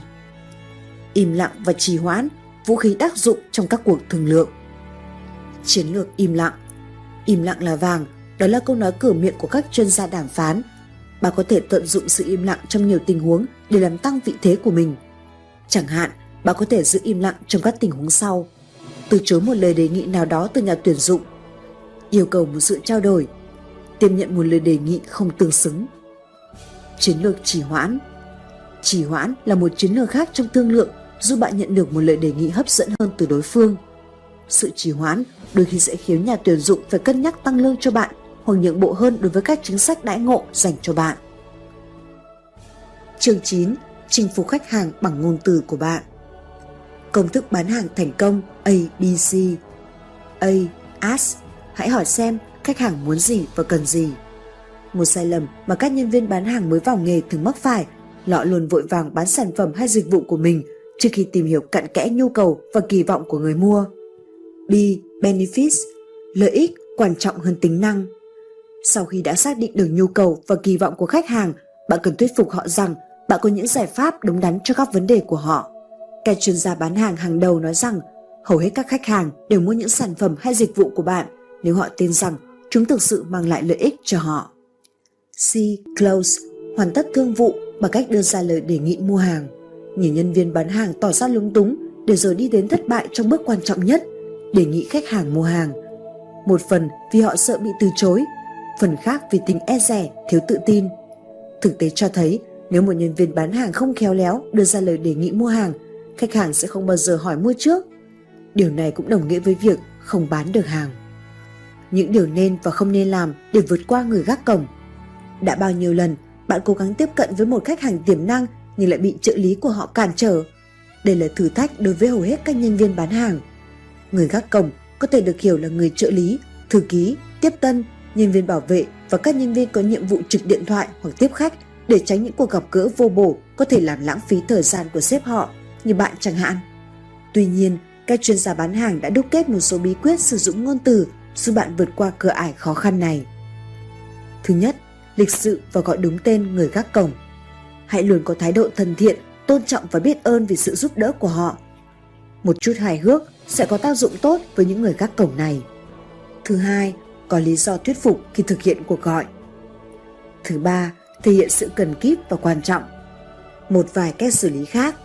Một, thực hiện các cuộc gọi ngoài giờ. Hai, đừng lãng phí thời gian của khách hàng bằng những cuộc trò chuyện không cần thiết, phóng đại hoặc giải thích dài dòng. 3. Gửi email 4. Gửi một món quà nhỏ nhưng đặc biệt Vượt qua những người gác cổng là cả một thử thách ngay cả đối với những người bán hàng chuyên nghiệp. Nhưng một khi đã tiếp cận thành công với vị khách tiềm năng, bạn hoàn toàn có cơ hội bán được sản phẩm của mình nếu lúc đó bạn biết cách sử dụng ngôn từ thích hợp. 7 bước để có một cuộc gọi bán hàng hiệu quả. Bất kể sản phẩm của bạn là gì thì việc bán hàng qua điện thoại luôn được xem là một phương pháp chính thống và hiệu quả nhằm tiếp cận với khách hàng tiềm năng và nâng cao doanh số bán của bạn. Nhiều chuyên gia trong lĩnh vực bán hàng xem đây là một mắt xích quan trọng trong quá trình bán hàng bởi họ biết rằng cách này đạt hiệu quả khá tốt. Để thành công trong các cuộc gọi, bạn hãy thực hiện những bước sau. Bước 1. Gọi tên khách hàng. Bước 2. Tự giới thiệu bản thân. Bước 3. Tạo dựng mối quan hệ. Bước 4. Xin một phút trò chuyện. Bước 5. Trong thời gian 60 giây, hãy mô tả sản phẩm hoặc dịch vụ của bạn, trình bày các lợi ích khách hàng được hưởng. Bước 6. Sử dụng câu hỏi có không để hoàn tất thương vụ. Bước 7. Bán hàng hoặc xác lập một cuộc hẹn tiếp theo. 3 bước để vượt qua lời từ chối. Không có gì tuyệt vời hơn nếu khách hàng luôn chấp thuận mọi lời đề nghị từ bạn. Tuy nhiên, điều này rất hiếm khi xảy ra, bởi họ thường có những lý do nào đó, hoặc họ quen nói không khi được chào mời mua hàng. Sau đây là các bước giúp bạn vượt qua những lời từ chối từ phía khách hàng. Bước 1. Diễn giải lời từ chối của họ và thêm vào đó từ nhưng. Bước 2. Trả lời lời từ chối của khách hàng. Bước 3. Tiếp tục đưa ra lời đề nghị mua hàng hoặc xin một cuộc hẹn khác. 12 bí quyết thành công của một chuyên viên bán hàng cấp cao. 1. Đặt ra những câu hỏi mang tính thăm dò đối phương trước khi đưa ra lời đề nghị mua hàng. 2. Dành 80% thời gian lắng nghe khách hàng và bạn chỉ nói 20% còn lại. 3. Chú trọng vào các giải pháp hơn là bán được hàng. 4. Nhấn mạnh các lợi ích từ sản phẩm và dịch vụ của bạn. 5. Soạn thảo những thông điệp bán hàng ngắn gọn, xúc tích. 6. Chia sẻ ý kiến chuyên môn tại các hội nghị chuyên ngành. 7. Chủ động tìm kiếm khách hàng tiềm năng trong các mối quan hệ xã hội và công việc. 8. Chia sẻ với đồng nghiệp mục tiêu doanh số của mình và các kế hoạch để đạt được chúng. 9. Tùy cơ ứng biến trước những lời từ chối của khách hàng. 10. Luôn xem mình là một nguồn lực. 11. Hành động dựa vào những nguồn thông tin mới nhất qua đó giúp làm tăng lợi nhuận, sản lượng và khả năng cạnh tranh của khách hàng. 12. Cập nhật thường xuyên cho khách hàng về những thay đổi về các chuẩn mực trong ngành. Để trở thành một nhân viên bán hàng thành công, bạn cần nói ít đi và lắng nghe nhiều hơn. Hãy đặt ra những câu hỏi để nắm bắt nhu cầu của khách hàng, mô tả những lợi ích mà sản phẩm hay dịch vụ của bạn có thể mang đến cho họ. Vượt qua những người gác cổng và thực hiện cuộc gọi chào hàng luôn là một thách thức đối với mọi nhân viên bán hàng. Nhưng đó cũng chính là nguyên nhân vì sao sự kiên trì và biết điều gì nên hay không nên nói với khách hàng sẽ tạo nên sự khác biệt lớn trong sự nghiệp của bạn. Chương 10. Thiết lập mạng lưới quan hệ kinh doanh Dù bạn là một giám đốc, một nhân viên bán hàng, một phó chủ tịch công ty hay chỉ là một sinh viên mới tốt nghiệp, bạn đều cần phải rèn luyện kỹ năng kết nối vì đây là một trong những công cụ marketing hiệu quả nhất quyết định thành công của người bán hàng. 4 bước đơn giản để rèn luyện kỹ năng kết nối con người. Bước 1. Giới thiệu bản thân và ghi nhớ tên của người đang nói chuyện với bạn. Bạn cần bắt tay họ, thể hiện sự quan tâm đến họ, nhắc lại và ghi nhớ tên của họ, tạo dựng mối quan hệ. Bước 2. Tìm hiểu thông tin. Bạn cần khởi gợi để họ tự nguyện chia sẻ nhu cầu và kỳ vọng của họ, làm họ tỏa sáng và tự hào về bản thân, lắng nghe và chú ý đến những điều họ nói. Xác định đâu là những mối quan hệ tiềm năng. Bước 3. Tiếp thị bản thân. Mục tiêu của bạn là khơi gợi sự tò mò và thích thú của người đối diện. Hãy mô tả thật ngắn gọn công việc của bạn và những lợi ích mà nó có thể mang đến cho họ. Bạn cần chứng tỏ rằng bạn có thể giúp đỡ họ. Trình bày ngắn gọn về công việc và cách làm việc của bạn. Khơi gợi sự tò mò và hứng thú của họ đối với bạn. Bước 4. Chủ động đưa ra lời mời hoặc đề nghị khi kết thúc cuộc đối thoại. Trước khi kết thúc cuộc đối thoại và tiếp tục gặp gỡ những người khác, đừng quên trao đổi danh thiếp và đưa ra những lời đề nghị. Phép giao tiếp trong các tình huống kinh doanh và xã hội Mặc dù các phép giao tiếp, ứng xử trong kinh doanh và xã hội là khác nhau, nhưng nhìn chung, mọi thái độ giao tiếp không tốt đều gây phản cảm cho người đối diện, bất kể bạn đang ở môi trường nào. Dưới đây là một vài cách có thể giúp bạn tránh sai lầm trong khi thiết lập các mối quan hệ kinh doanh. Quy tắc xây dựng mạng lưới quan hệ qua các tình huống kinh doanh – Xây dựng quan hệ qua các tình huống kinh doanh là một việc làm khôn ngoan và ít tốn kém. Bạn hoàn toàn có thể đề cập ngay đến những lĩnh vực thuộc ngành nghề kinh doanh của bạn và nói thêm về những lợi ích mà khách hàng hay đối tác đã nhận được khi sử dụng sản phẩm, dịch vụ của bạn. Tuy nhiên, bạn không nên tỏ ra quá xuồng xã và đừng bao giờ phạm phải những sai lầm nghiêm trọng sau đây trong các buổi họp mặt có liên quan đến công việc. Thứ nhất, nói huyên thuyên và tiết lộ những thông tin cá nhân hay thông tin mật của người khác. Thứ hai, nói xấu đối thủ. Thứ ba, huyên thuyên không ngừng về bản thân và công việc.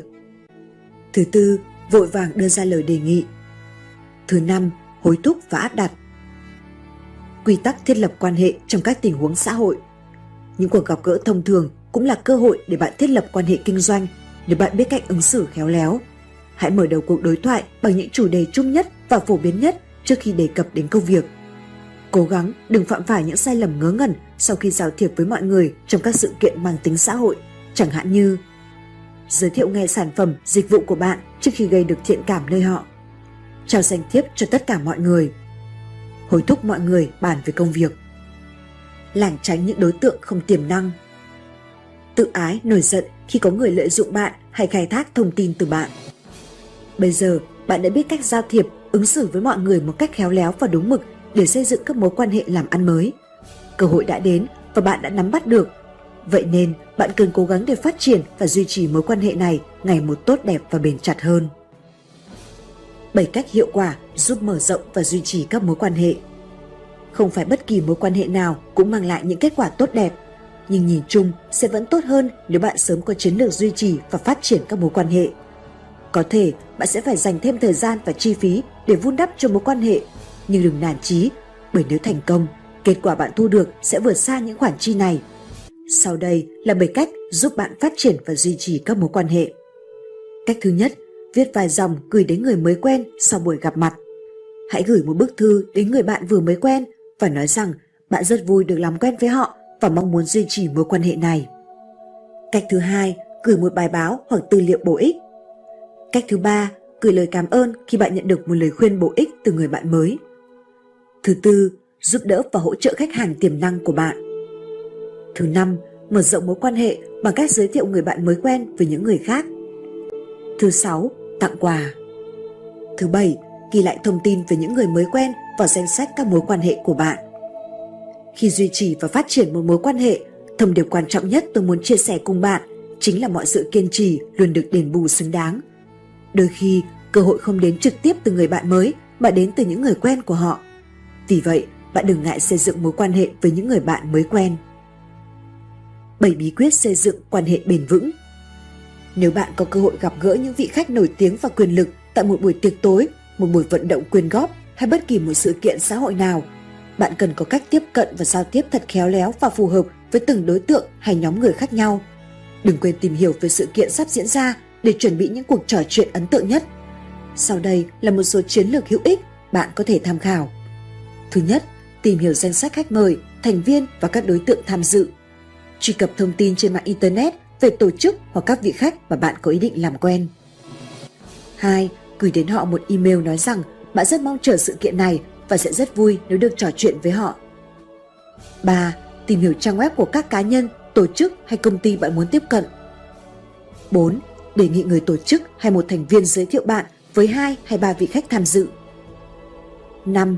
Nói với họ rằng bạn rất hứng thú với công việc của họ, với những dự án, thành quả và thậm chí là hội từ thiện của họ. 6. Xin lời khuyên từ họ. 7.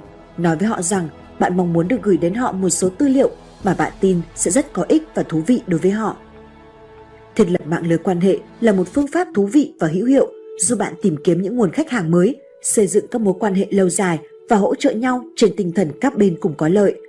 Nếu bạn đã sẵn sàng gặp gỡ những người bạn mới, đừng ngần ngại bắt chuyện và phát triển mối quan hệ này. Phần 2. Sức mạnh ngôn từ trong quan hệ khách hàng, nhà cung cấp Chương 11.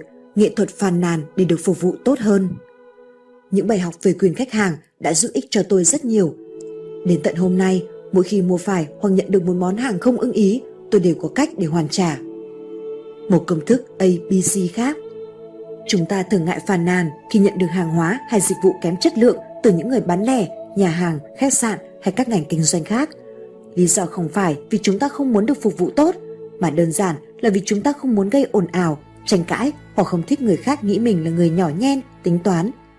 Trên thực tế, những âm ức được bỏ qua một cách khiên cưỡng như vậy sẽ khiến bạn có xu hướng nhận được nhiều hơn những sản phẩm, dịch vụ không tốt từ các nhà cung cấp. A khẳng định quyền được nhận hàng hóa, dịch vụ tốt. Là người trả tiền để mua hàng hóa hay sử dụng dịch vụ, bạn hoàn toàn có quyền lên tiếng bảo vệ quyền lợi của mình và phàn nàn trong trường hợp hàng hóa bị hư hỏng hoặc không được giao hàng đúng hẹn. Nhân viên nhà hàng thô lỗ, không sẵn sàng phục vụ hoặc bất cần. Các món ăn không được làm theo yêu cầu. Cửa hàng không bán những sản phẩm đúng như họ đã quảng cáo. B. Bình tĩnh, lịch sự và thân thiện nhưng cứng rắn Việc lớn tiếng với một nhân viên phục vụ nhà hàng thô lỗ, một nhân viên bất cần hay một nhân viên dịch vụ khách hàng lơ là ít khi mang lại một kết quả tốt đẹp. Trong nhiều trường hợp, một thái độ mềm mỏng, từ tốn lại hiệu quả hơn rất nhiều. Sau đây là một vài gợi ý giúp bạn giữ được bình tĩnh khi phản ứng trước những sự việc không hay. Luôn luôn hỏi tên, lặp lại và viết tên của người mà bạn đang nói chuyện. Giữ giọng ôn hòa. Không xưng hô với người đối diện bằng những từ ngữ thô tục.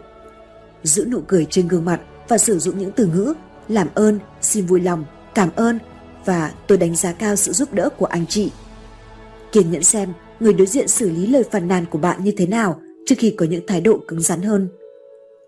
C. Giải thích sự cố và nêu rõ kỳ vọng của bạn. Nếu muốn lời phàn nàn của bạn có tác dụng, bạn không nên buộc tội người đã làm bạn vật ý khi chưa có căn cứ cụ thể hoặc không nên đưa ra những nhận xét ác ý về dịch vụ của họ. Thay vì vậy, bạn hãy tường thuật sự việc một cách rõ ràng để người quản lý hoặc người có trách nhiệm có thể giải quyết vấn đề. Sau đây là một vài gợi ý. Thứ nhất, trình bày sự việc trong khoảng 1 đến 2 câu. Lưu ý càng ngắn gọn càng tốt. Thứ hai, cung cấp thông tin chi tiết về đơn đặt hàng, không phóng đại mọi chuyện và phải giữ bình tĩnh. Thứ ba, bỏ qua những chi tiết không liên quan hoặc những lời nói mang tính kích động.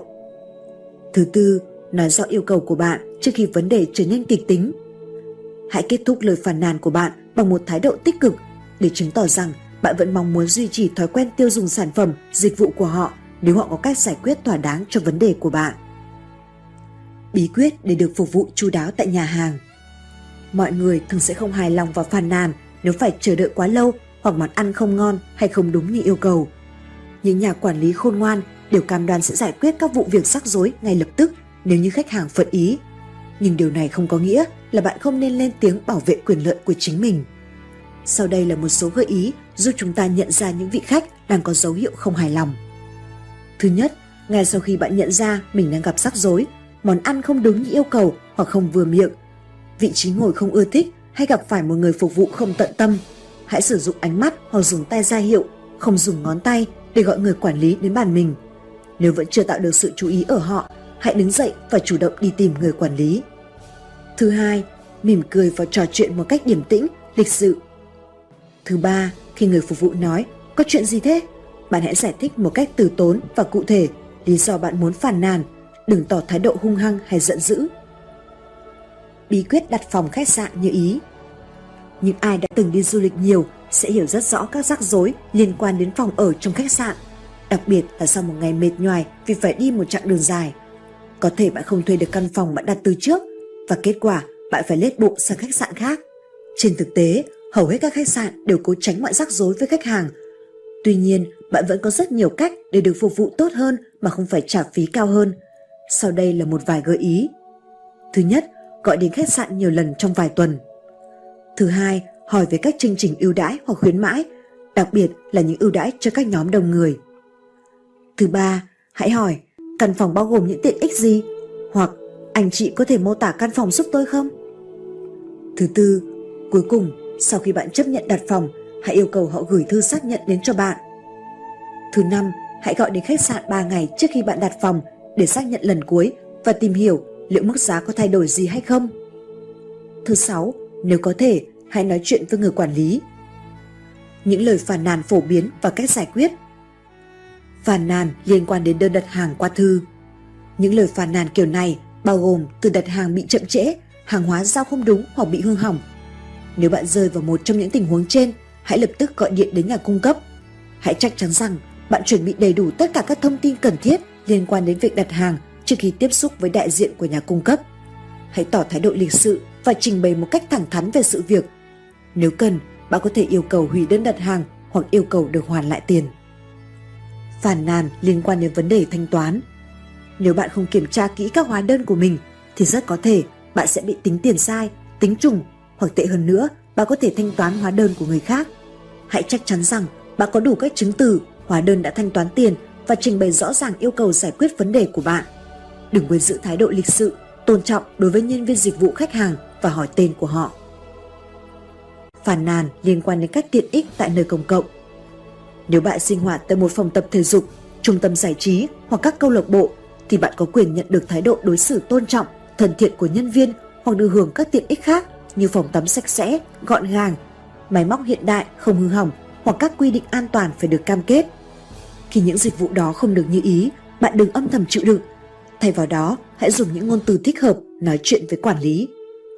Phàn nàn về hàng hóa đã mua Phàn nàn đối với các nhà thầu xây dựng Các nhà thầu xây dựng, đặc biệt trong xây dựng dân dụng, thường không giữ đúng lời hứa của mình, nhất là về thời hạn hoàn thành công trình. Lời khuyên tốt nhất là bạn nên tìm những nhà thầu có uy tín, những người có thiện chí mời bạn đến nghiệm thu mỗi khi họ vừa hoàn thành một hạng mục nào đó của công trình. Chương 12. Bí quyết trò chuyện cùng các chuyên gia sức khỏe 5 điều cần nhớ khi gặp bác sĩ Những lần đi khám bác sĩ thường khiến bạn cảm thấy không thoải mái, nhưng nếu bạn chuẩn bị chu đáo cho cuộc gặp này thì bạn hoàn toàn tránh được những cảm giác đó. Sau đây là 5 điều bạn cần nhớ khi đến gặp bác sĩ. Thứ nhất, liệt kê tất cả những điều cần hỏi liên quan đến toa thuốc, thời gian tái khám, liều lượng thuốc. Thứ hai, liệt kê những phương pháp điều trị bạn đã áp dụng, theo toa hoặc theo phương pháp dân gian, kèm theo những chế phẩm dinh dưỡng, khoáng chất, vitamin bạn đã dùng. Thứ ba, ghi nhận các triệu chứng bệnh của bạn, thời điểm phát bệnh, chế độ ăn uống, sinh hoạt hàng ngày, tiền sử bệnh, các hoạt động cá nhân và những thông tin có liên quan để giúp bác sĩ chẩn bệnh chính xác. Thứ tư, nhờ một người bạn hoặc người thân đi cùng, đặc biệt trong trường hợp bạn cần thảo luận với bác sĩ về một căn bệnh nghiêm trọng hay một biện pháp điều trị phức tạp. Thứ năm, ghi lại cẩn thận lời khuyên của bác sĩ. Hãy chú ý lắng nghe khi bác sĩ diễn giải bệnh tình của bạn và đề xuất phương pháp điều trị. Đừng quên ghi chú lại để bạn không quên những chi tiết quan trọng và có thể kiểm tra thông tin với bạn bè hay người thân sau đó. 8 câu hỏi quan trọng cần đặt ra với bác sĩ. bạn cần hỏi bác sĩ một vài điều quan trọng để có những quyết định đúng đắn cho việc điều trị của mình. Sau đây là 8 câu hỏi bạn cần đặt ra với bác sĩ trong trường hợp bạn đang đứng trước một cuộc điều trị quan trọng. Câu hỏi thứ nhất, bác sĩ nghĩ thế nào về bệnh tình của tôi? Câu hỏi thứ hai, tôi có thể lựa chọn các phương pháp điều trị nào cho trường hợp của tôi? Câu hỏi thứ ba, phương pháp này có tác dụng với tôi như thế nào? Câu hỏi thứ tư, quá trình điều trị ra sao? Câu hỏi thứ năm, ca rủi ro có thể xảy ra là gì?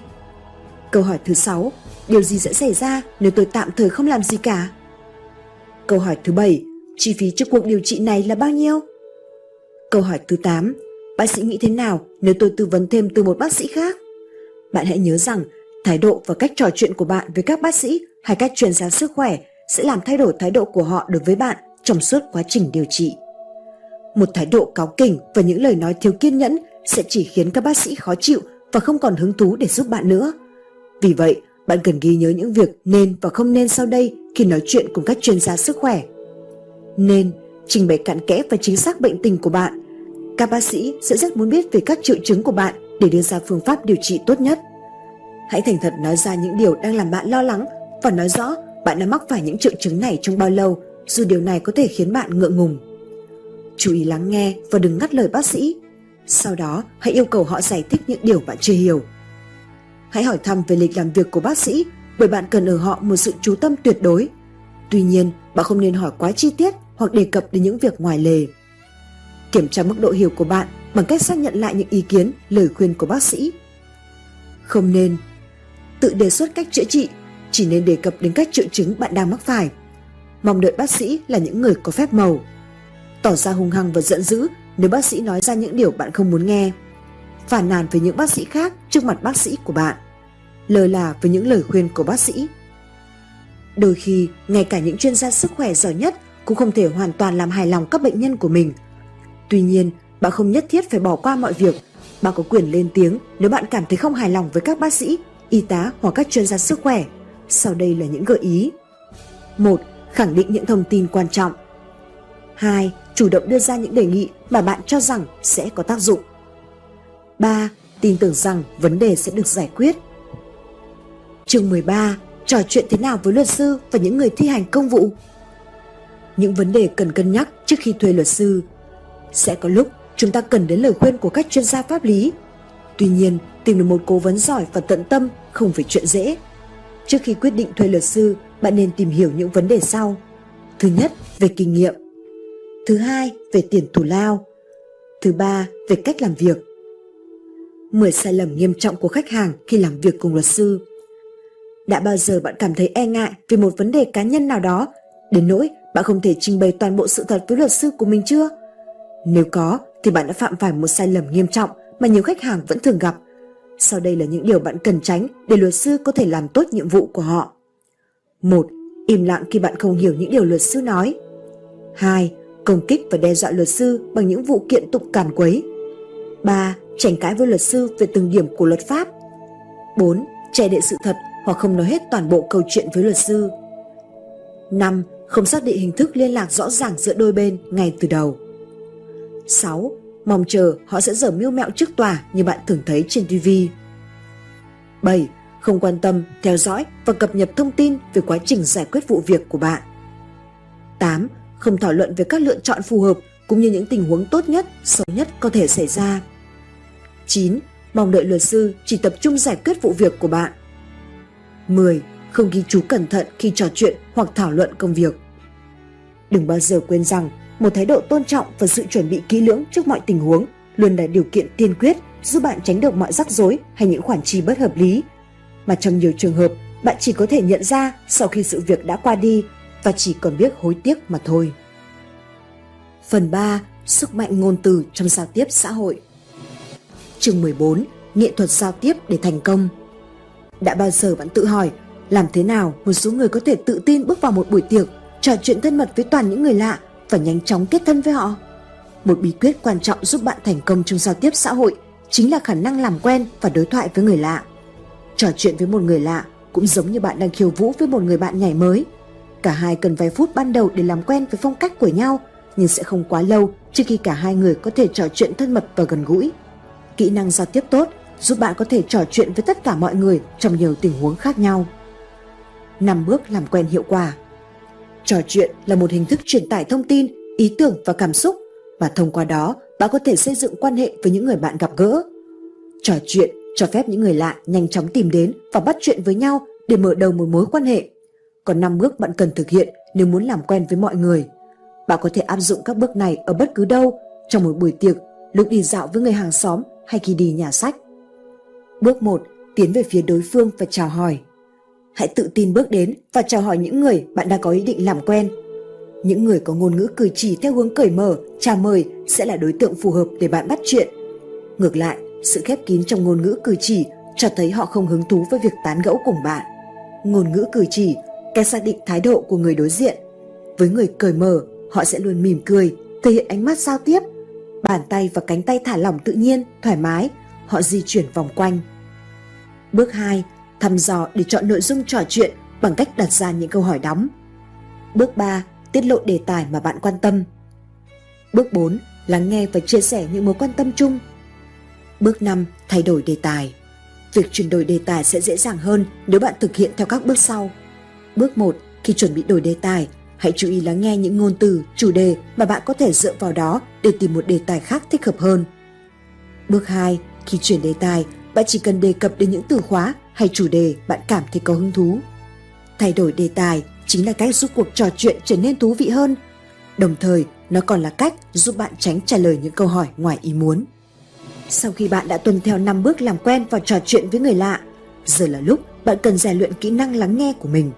Không quá khó nếu bạn muốn trở thành một người biết lắng nghe. Sau đây là những việc nên và không nên bạn cần lưu ý để rèn luyện kỹ năng lắng nghe của mình. Nên lắng nghe và ghi nhớ ý chính và các chi tiết quan trọng. Lắng nghe và hiểu ngụ ý của người nói. Khuyến khích người đối diện bày tỏ hết suy nghĩ của họ. Tập trung vào những đề tài cả hai đều thích thú chia sẻ suy nghĩ của bạn về những điều họ đưa ra, giải thích những ý chính mà bạn muốn nói, hiểu những suy nghĩ và cảm xúc của người đối diện, hỏi để làm rõ những vấn đề chưa sáng tỏ. Không nên ngắt lời hoặc cắt ngang lời người đối diện, nhìn sang chỗ khác khi họ đang nói, nhìn đồng hồ và tỏ ra sốt ruột, đổi đề tài khi họ chưa chia sẻ hết suy nghĩ và quan điểm của họ, đặt ra nhiều câu hỏi đóng trong cùng một lúc, bắt bẻ từng lời nói của họ lắc đầu khi họ chưa nói hết câu. Cho rằng một cái gật đầu là dấu hiệu chứng tỏ sự thấu hiểu và đồng thuận. Lắng nghe là một trong những kỹ năng quan trọng giúp bạn có được cuộc đối thoại thú vị. Không những thế, đây còn là bí quyết giúp bạn ứng biến trong trường hợp rơi vào một tình huống khó xử và không biết phải nói gì. Làm thế nào khi bạn bị khớp?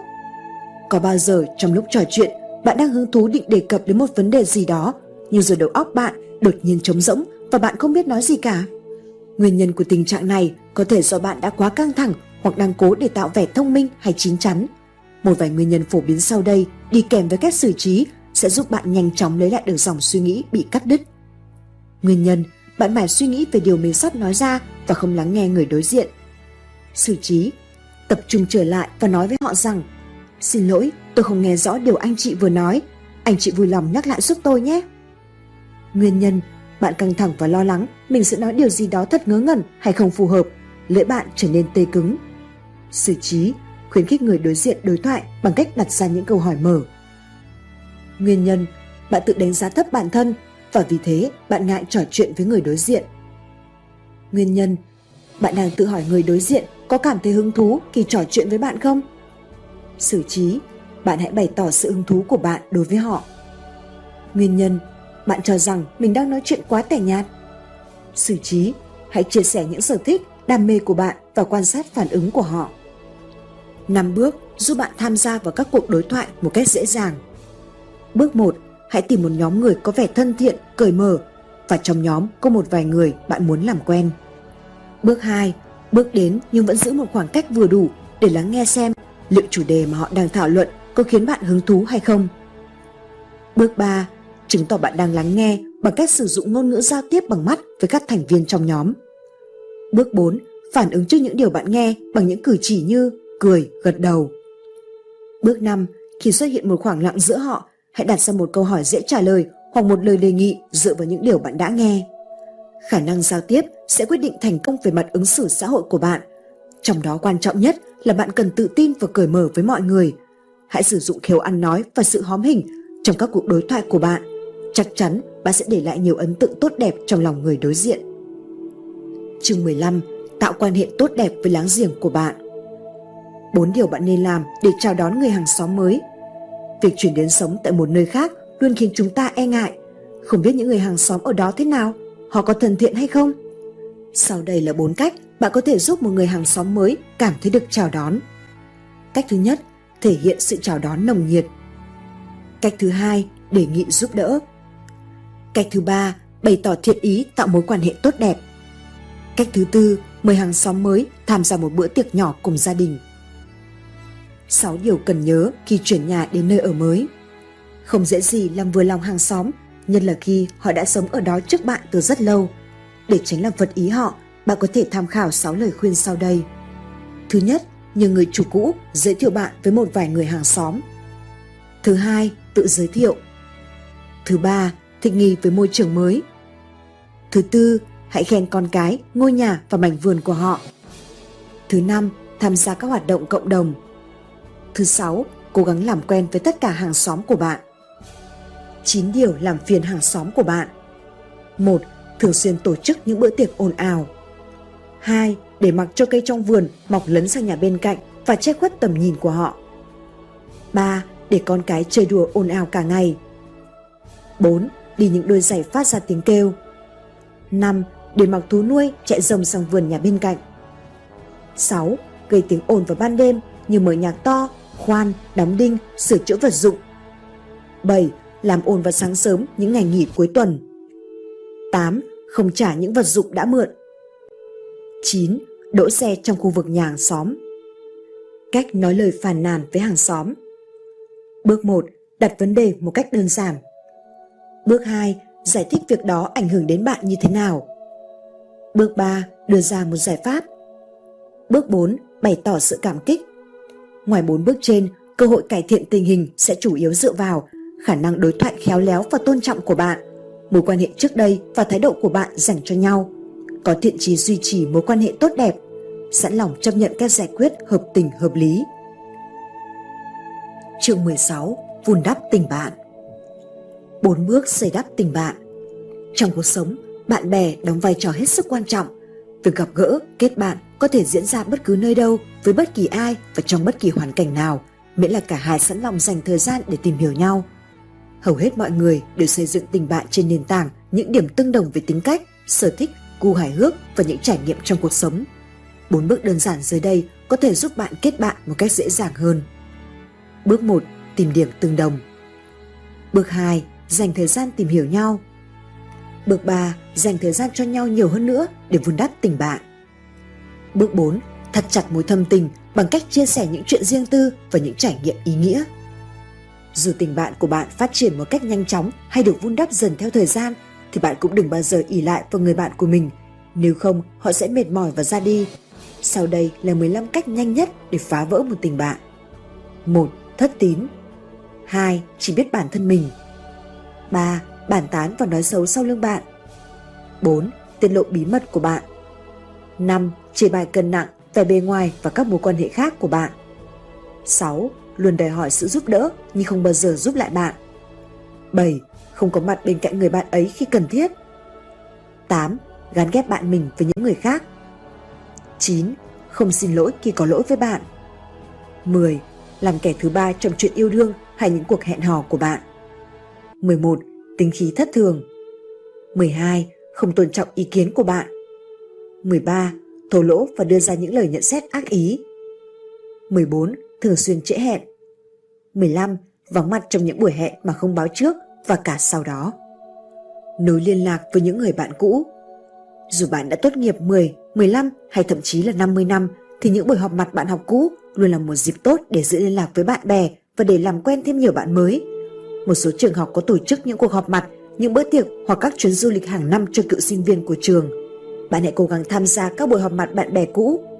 Trong các buổi họp mặt, bạn sẽ thường xuyên nhận được những câu hỏi liên quan đến chồng, vợ mình. Do vậy, những thông tin sai lệch về tình trạng hôn nhân của người đối diện có thể khiến cả hai rơi vào tình trạng khó xử. Những người bạn tốt đôi khi cũng bất đồng ý kiến dẫn đến sự dạn nứt trong tình bạn. Nếu điều đó xảy ra, bạn cần thời gian để đôi bên cùng bình tâm trở lại. Tuy nhiên, nếu tìm cách giảng hòa sớm, bạn sẽ có nhiều cơ hội nối lại sợi dây tình bạn hơn. Hãy thẳng thắn nói với người bạn của mình rằng bạn xem trọng tình bạn của cả hai và mong muốn mọi việc sớm trở lại như cũ. 7 nguyên tắc vàng trong tình bạn Đôi lúc, nuôi dưỡng tình bạn không phải là một việc dễ dàng. Nó đòi hỏi ở bạn sự kiên nhẫn và biết cách xử sự sao cho thật tinh tế, khéo léo. Tuy nhiên, nếu thành công, một tình bạn bền vững sẽ mang lại cho bạn nhiều hồi ức đẹp và thú vị. Sau đây là 7 nguyên tắc vàng giúp bạn kết thân và lưu giữ tình bạn đến trọn đời. Nguyên tắc 1. Những người bạn đúng nghĩa luôn có mặt khi chúng ta cần. Nguyên tắc 2. Những người bạn đúng nghĩa chấp nhận con người thật của nhau. Nguyên tắc 3. Những người bạn đúng nghĩa quan tâm đặc biệt đến cuộc sống của bạn mình. Nguyên tắc 4. Những người bạn đúng nghĩa không bao giờ toan tính thiệt hơn. Nguyên tắc 5. Những người bạn đúng nghĩa luôn trung thành. Nguyên tắc 6. Những người bạn đúng nghĩa không từ bỏ bạn mình để chạy theo người khác. Nguyên tắc 7. Những người bạn đúng nghĩa biết rằng để có một người bạn đúng nghĩa, trước hết họ phải là một người bạn đúng nghĩa gìn giữ một tình bạn đẹp trong suốt cuộc đời là điều hoàn toàn có thể nếu bạn biết nỗ lực nuôi dưỡng và vun đắp cho mối quan hệ ấy. Hãy dành thời gian và tận dụng cơ hội để có thêm những người bạn mới, nhưng cũng đừng quên tìm lại và thắt chặt tình bạn với những người bạn cũ. Một thái độ ích kỷ, thù hằn, toan tính hoặc phán xét có thể khiến bạn đánh mất một tình bạn đẹp.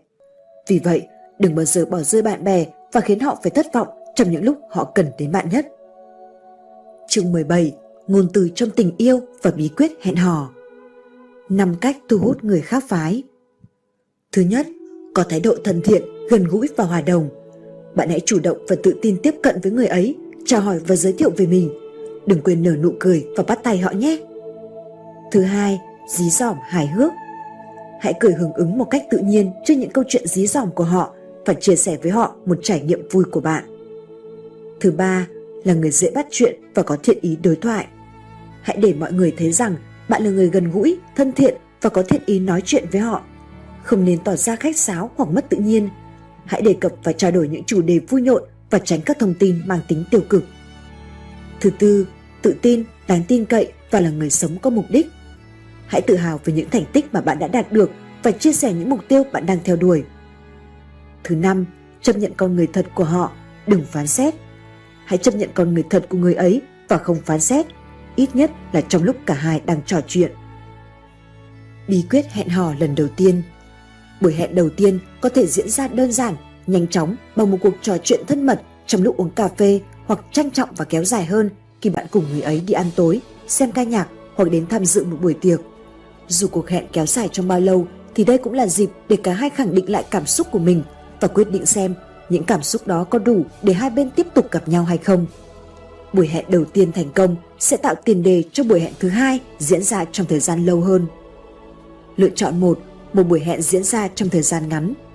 Điểm thuận lợi của những cuộc hẹn hò nhanh chóng chính là cả hai đều cảm thấy an toàn và có sự đầu tư chừng mực về tiền bạc cũng như thời gian vào cuộc hẹn. Lựa chọn 2, một buổi hẹn trang trọng. Một buổi xem kịch, nghe hòa nhạc hoặc tham quan bảo tàng là một dịp tốt để cả hai tìm hiểu nhau.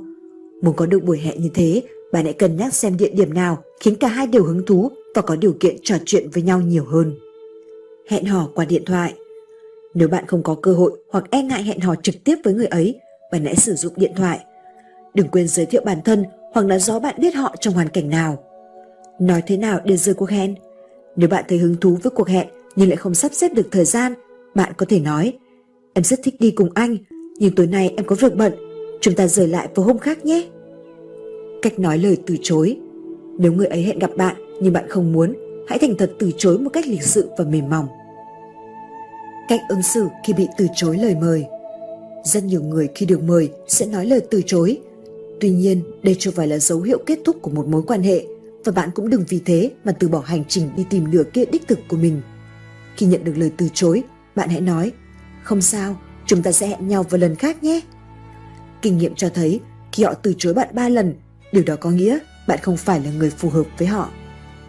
12 điều phá hủy cuộc hẹn đầu tiên Bạn còn nhớ lần hẹn hò thất bại gần đây nhất của mình không? Bạn có nhận ra bạn hoặc người ấy đã phạm phải những điều khiến mối quan hệ đôi bên không thể tiến triển? Rất có thể bạn sẽ tìm thấy câu trả lời trong những điều sau đây. 1. Thể hiện ham muốn quan hệ tình dục ngay lần đầu tiên gặp gỡ. 2. Tiết lộ những chuyện riêng tư về những người yêu cũ, về tình trạng sức khỏe hay sự thiếu hụt về tài chính. 3. Phản nàn về tính cách không tốt của người yêu cũ. 4. Hấp tấp hoặc tỏ ra dồn dập, săn đón. 5. Nói quá to hoặc quá nhỏ. 6. Tranh luận xem ai sẽ là người thanh toán hóa đơn. 7. Có thái độ xa cách hoặc tỏ vẻ bí ẩn. 8. Phán xét thái độ của người đối diện hoặc phê bình quan điểm của họ. 9. Trang điểm quá mức hoặc đeo quá nhiều nữ trang. 10. Ăn hoặc uống quá nhiều. 11. Nói không ngừng về bản thân và sở thích của mình. 12. Có thái độ thô lỗ với người phục vụ, thu ngân, người gác cổng. Bốn mách nước dành cho bạn trong buổi hẹn đầu tiên. Không có gì đảm bảo rằng cuộc hẹn đầu tiên của bạn sẽ thành công. Tất nhiên, bạn sẽ không tránh khỏi cảm giác bồn chồn, lo lắng. Chúng ta không thể nói trước được điều gì, cũng không thể có một kịch bản hoàn hảo cho những buổi hẹn đầu tiên. Nhưng những gì xảy ra trong lần hẹn này và liệu hai bạn sẽ có những lần hẹn sau nữa hay không, phần lớn phụ thuộc vào cảm xúc và sự tìm hiểu của cả hai trong lần gặp đầu tiên. Sau đây là một số lời khuyên dành cho bạn. 1. Không xem chuyện lên giường cùng nhau là mục tiêu hàng đầu. 2 hãy là chính mình và cho người ấy biết những điều tốt nhất ở bạn. 3. Dành thời gian để tìm hiểu nhau. 4. Đánh giá bằng những xúc cảm giới tính. Hãy tìm hiểu nhau và cân nhắc trước khi quyết định gặp nhau một lần nữa. Nếu hai bạn cảm thấy hợp nhau, hãy tiếp tục trải qua các cuộc hẹn tiếp theo và dần phát triển quan hệ của cả hai theo hướng tích cực. Còn gì tuyệt vời hơn thế? Chương 18. Thiết lập quan hệ lâu dài trong tình yêu – 7 cách thắt chặt mối quan hệ trong tình yêu. Khi giữa bạn và đối phương cùng nảy sinh tình cảm, điều đó thật tuyệt vời. Càng tìm hiểu và dành thời gian bên nhau, mối quan hệ giữa hai bạn ngày càng khăng khít. Lúc này, bạn sẽ bắt đầu nghĩ đến những kế hoạch lâu dài cho tương lai của cả hai. Sau đây là một số cách giúp bạn thắt chặt tình cảm với người ấy. Thứ nhất, trò chuyện về những dự định, mục tiêu và những vấn đề quan trọng đối với cả hai. Thứ hai, chia sẻ những chuyện riêng tư với nhau đặc biệt là những vấn đề về gia đình và các mối quan hệ của bạn. Thứ ba, chia sẻ nguyện vọng và mong muốn của đôi bên trong mối quan hệ này. Thứ tư, bạn có thể nói với cô ấy, anh ấy, bạn cảm nhận thế nào về họ và về mối quan hệ giữa hai người. Thứ năm, thẳng thắn trao đổi về những điểm khác biệt giữa hai bạn và đánh giá mức độ ảnh hưởng của chúng trong mối quan hệ hiện tại cũng như tương lai. Thứ sáu, bạn có thể tiết lộ một bí mật có thể tác động đến mối quan hệ này. Thứ bảy, cùng trò chuyện về tương lai và bày tỏ những suy nghĩ cũng như định hướng của hai bạn. Tình yêu của bạn đang tiến triển theo chiều hướng tốt đẹp và hơn bao giờ hết, bạn đang được đón nhận vị ngọt ngào của tình yêu. Tuy nhiên, bạn vẫn còn phải vượt qua một rào cản quan trọng, đó chính là bố mẹ của người ấy. Những việc nên và không nên khi ra mắt bố mẹ của người yêu.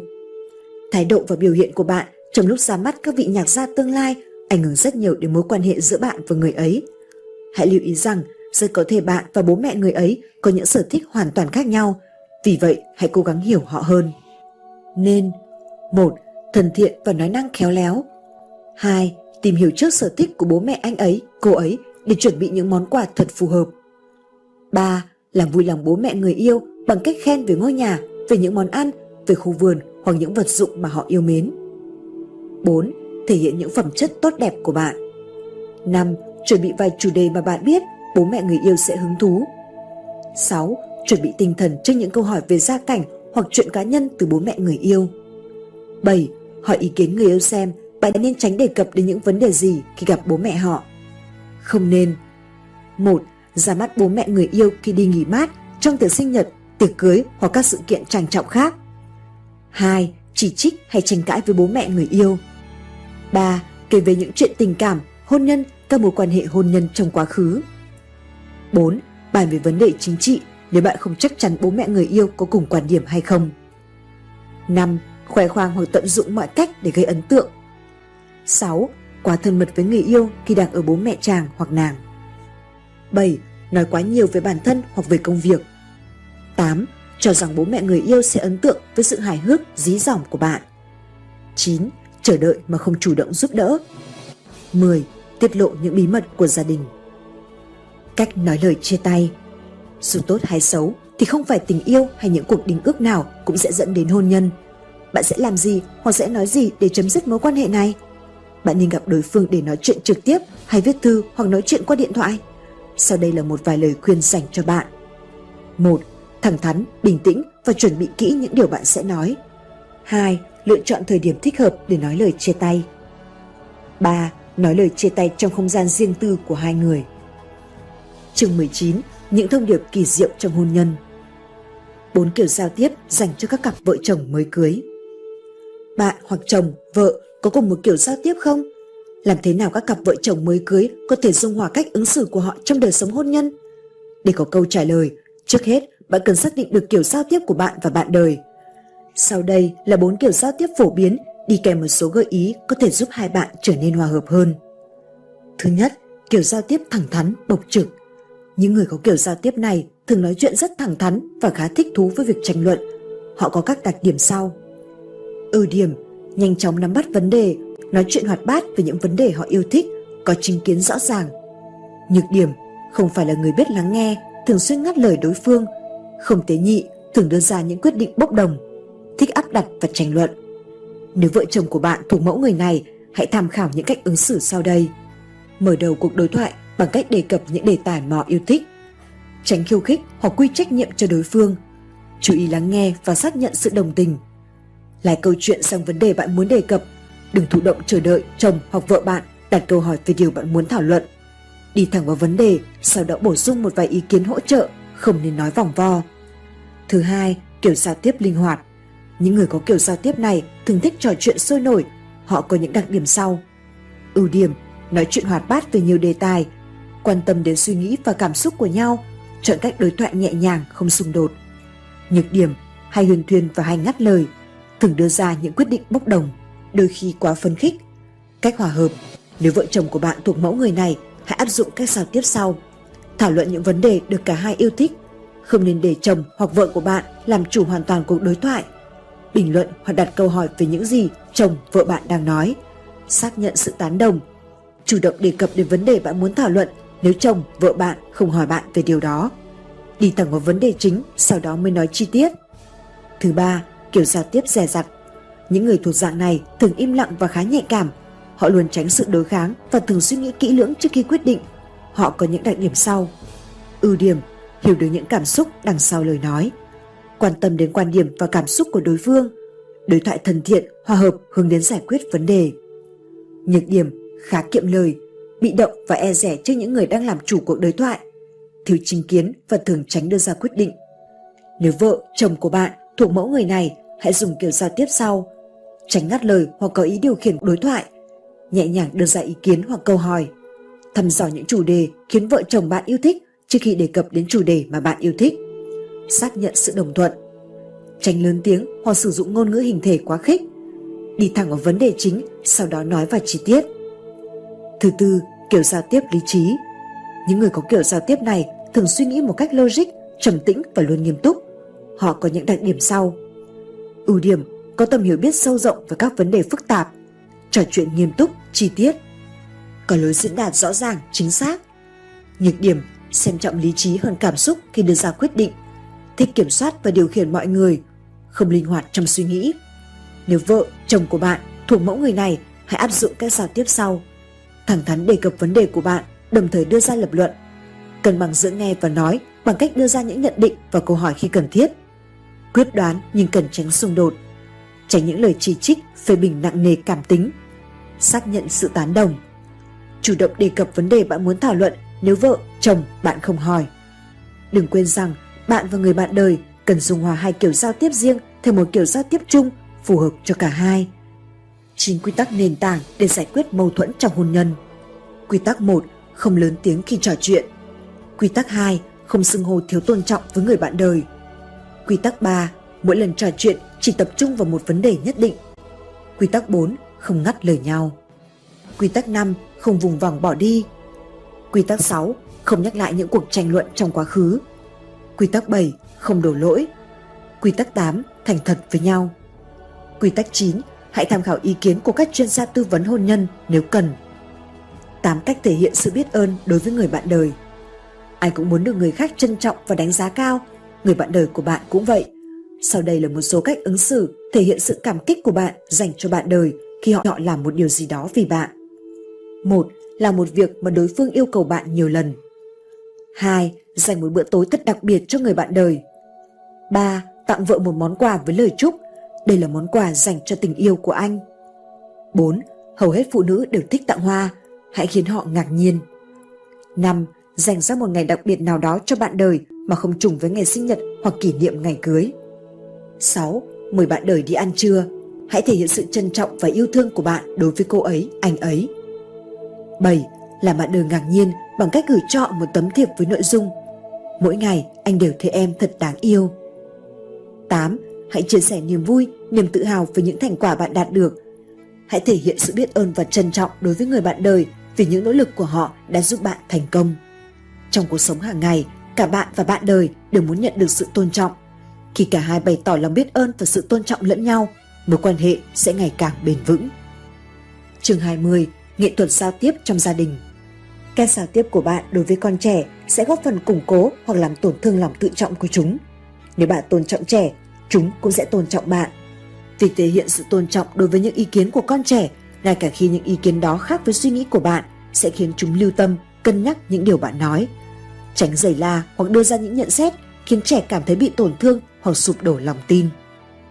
Lời khuyên dành cho các bậc phụ huynh bảo thủ Hãy hành xử tế nhị và biết khi nào thì nên lên tiếng bảo vệ chính kiến của mình. Bài bí quyết sau sẽ giúp bạn chiến thắng những bậc phụ huynh hay những người họ hàng khó tính, bảo thủ. Bí quyết 1. Chọn lựa chiến thuật phù hợp. Bí quyết 2. Không tranh cãi, hãy lắng nghe. Bí quyết 3. Xem xét vấn đề và tự mình đưa ra quyết định. Giao tiếp với những người bạn yêu thương cũng là cả một thử thách. Với con cái, bạn hãy là tấm gương sáng để bọn trẻ noi theo. Với cha mẹ hoặc họ hàng, việc lắng nghe những đề xuất của họ sẽ giúp bạn tiếp thu những điều hay và hạn chế khả năng kiểm soát áp đặt của họ lên cuộc sống riêng của bạn. Với những bậc cha mẹ đã luống tuổi, bạn cần dành cho họ sự chăm sóc, kiên nhẫn và thương yêu. Sau cùng hãy nhớ rằng thái độ quyết định tất cả. Bạn hãy luôn là chính mình và hãy phát huy khiếu ăn nói của bạn trong giao tiếp với mọi người.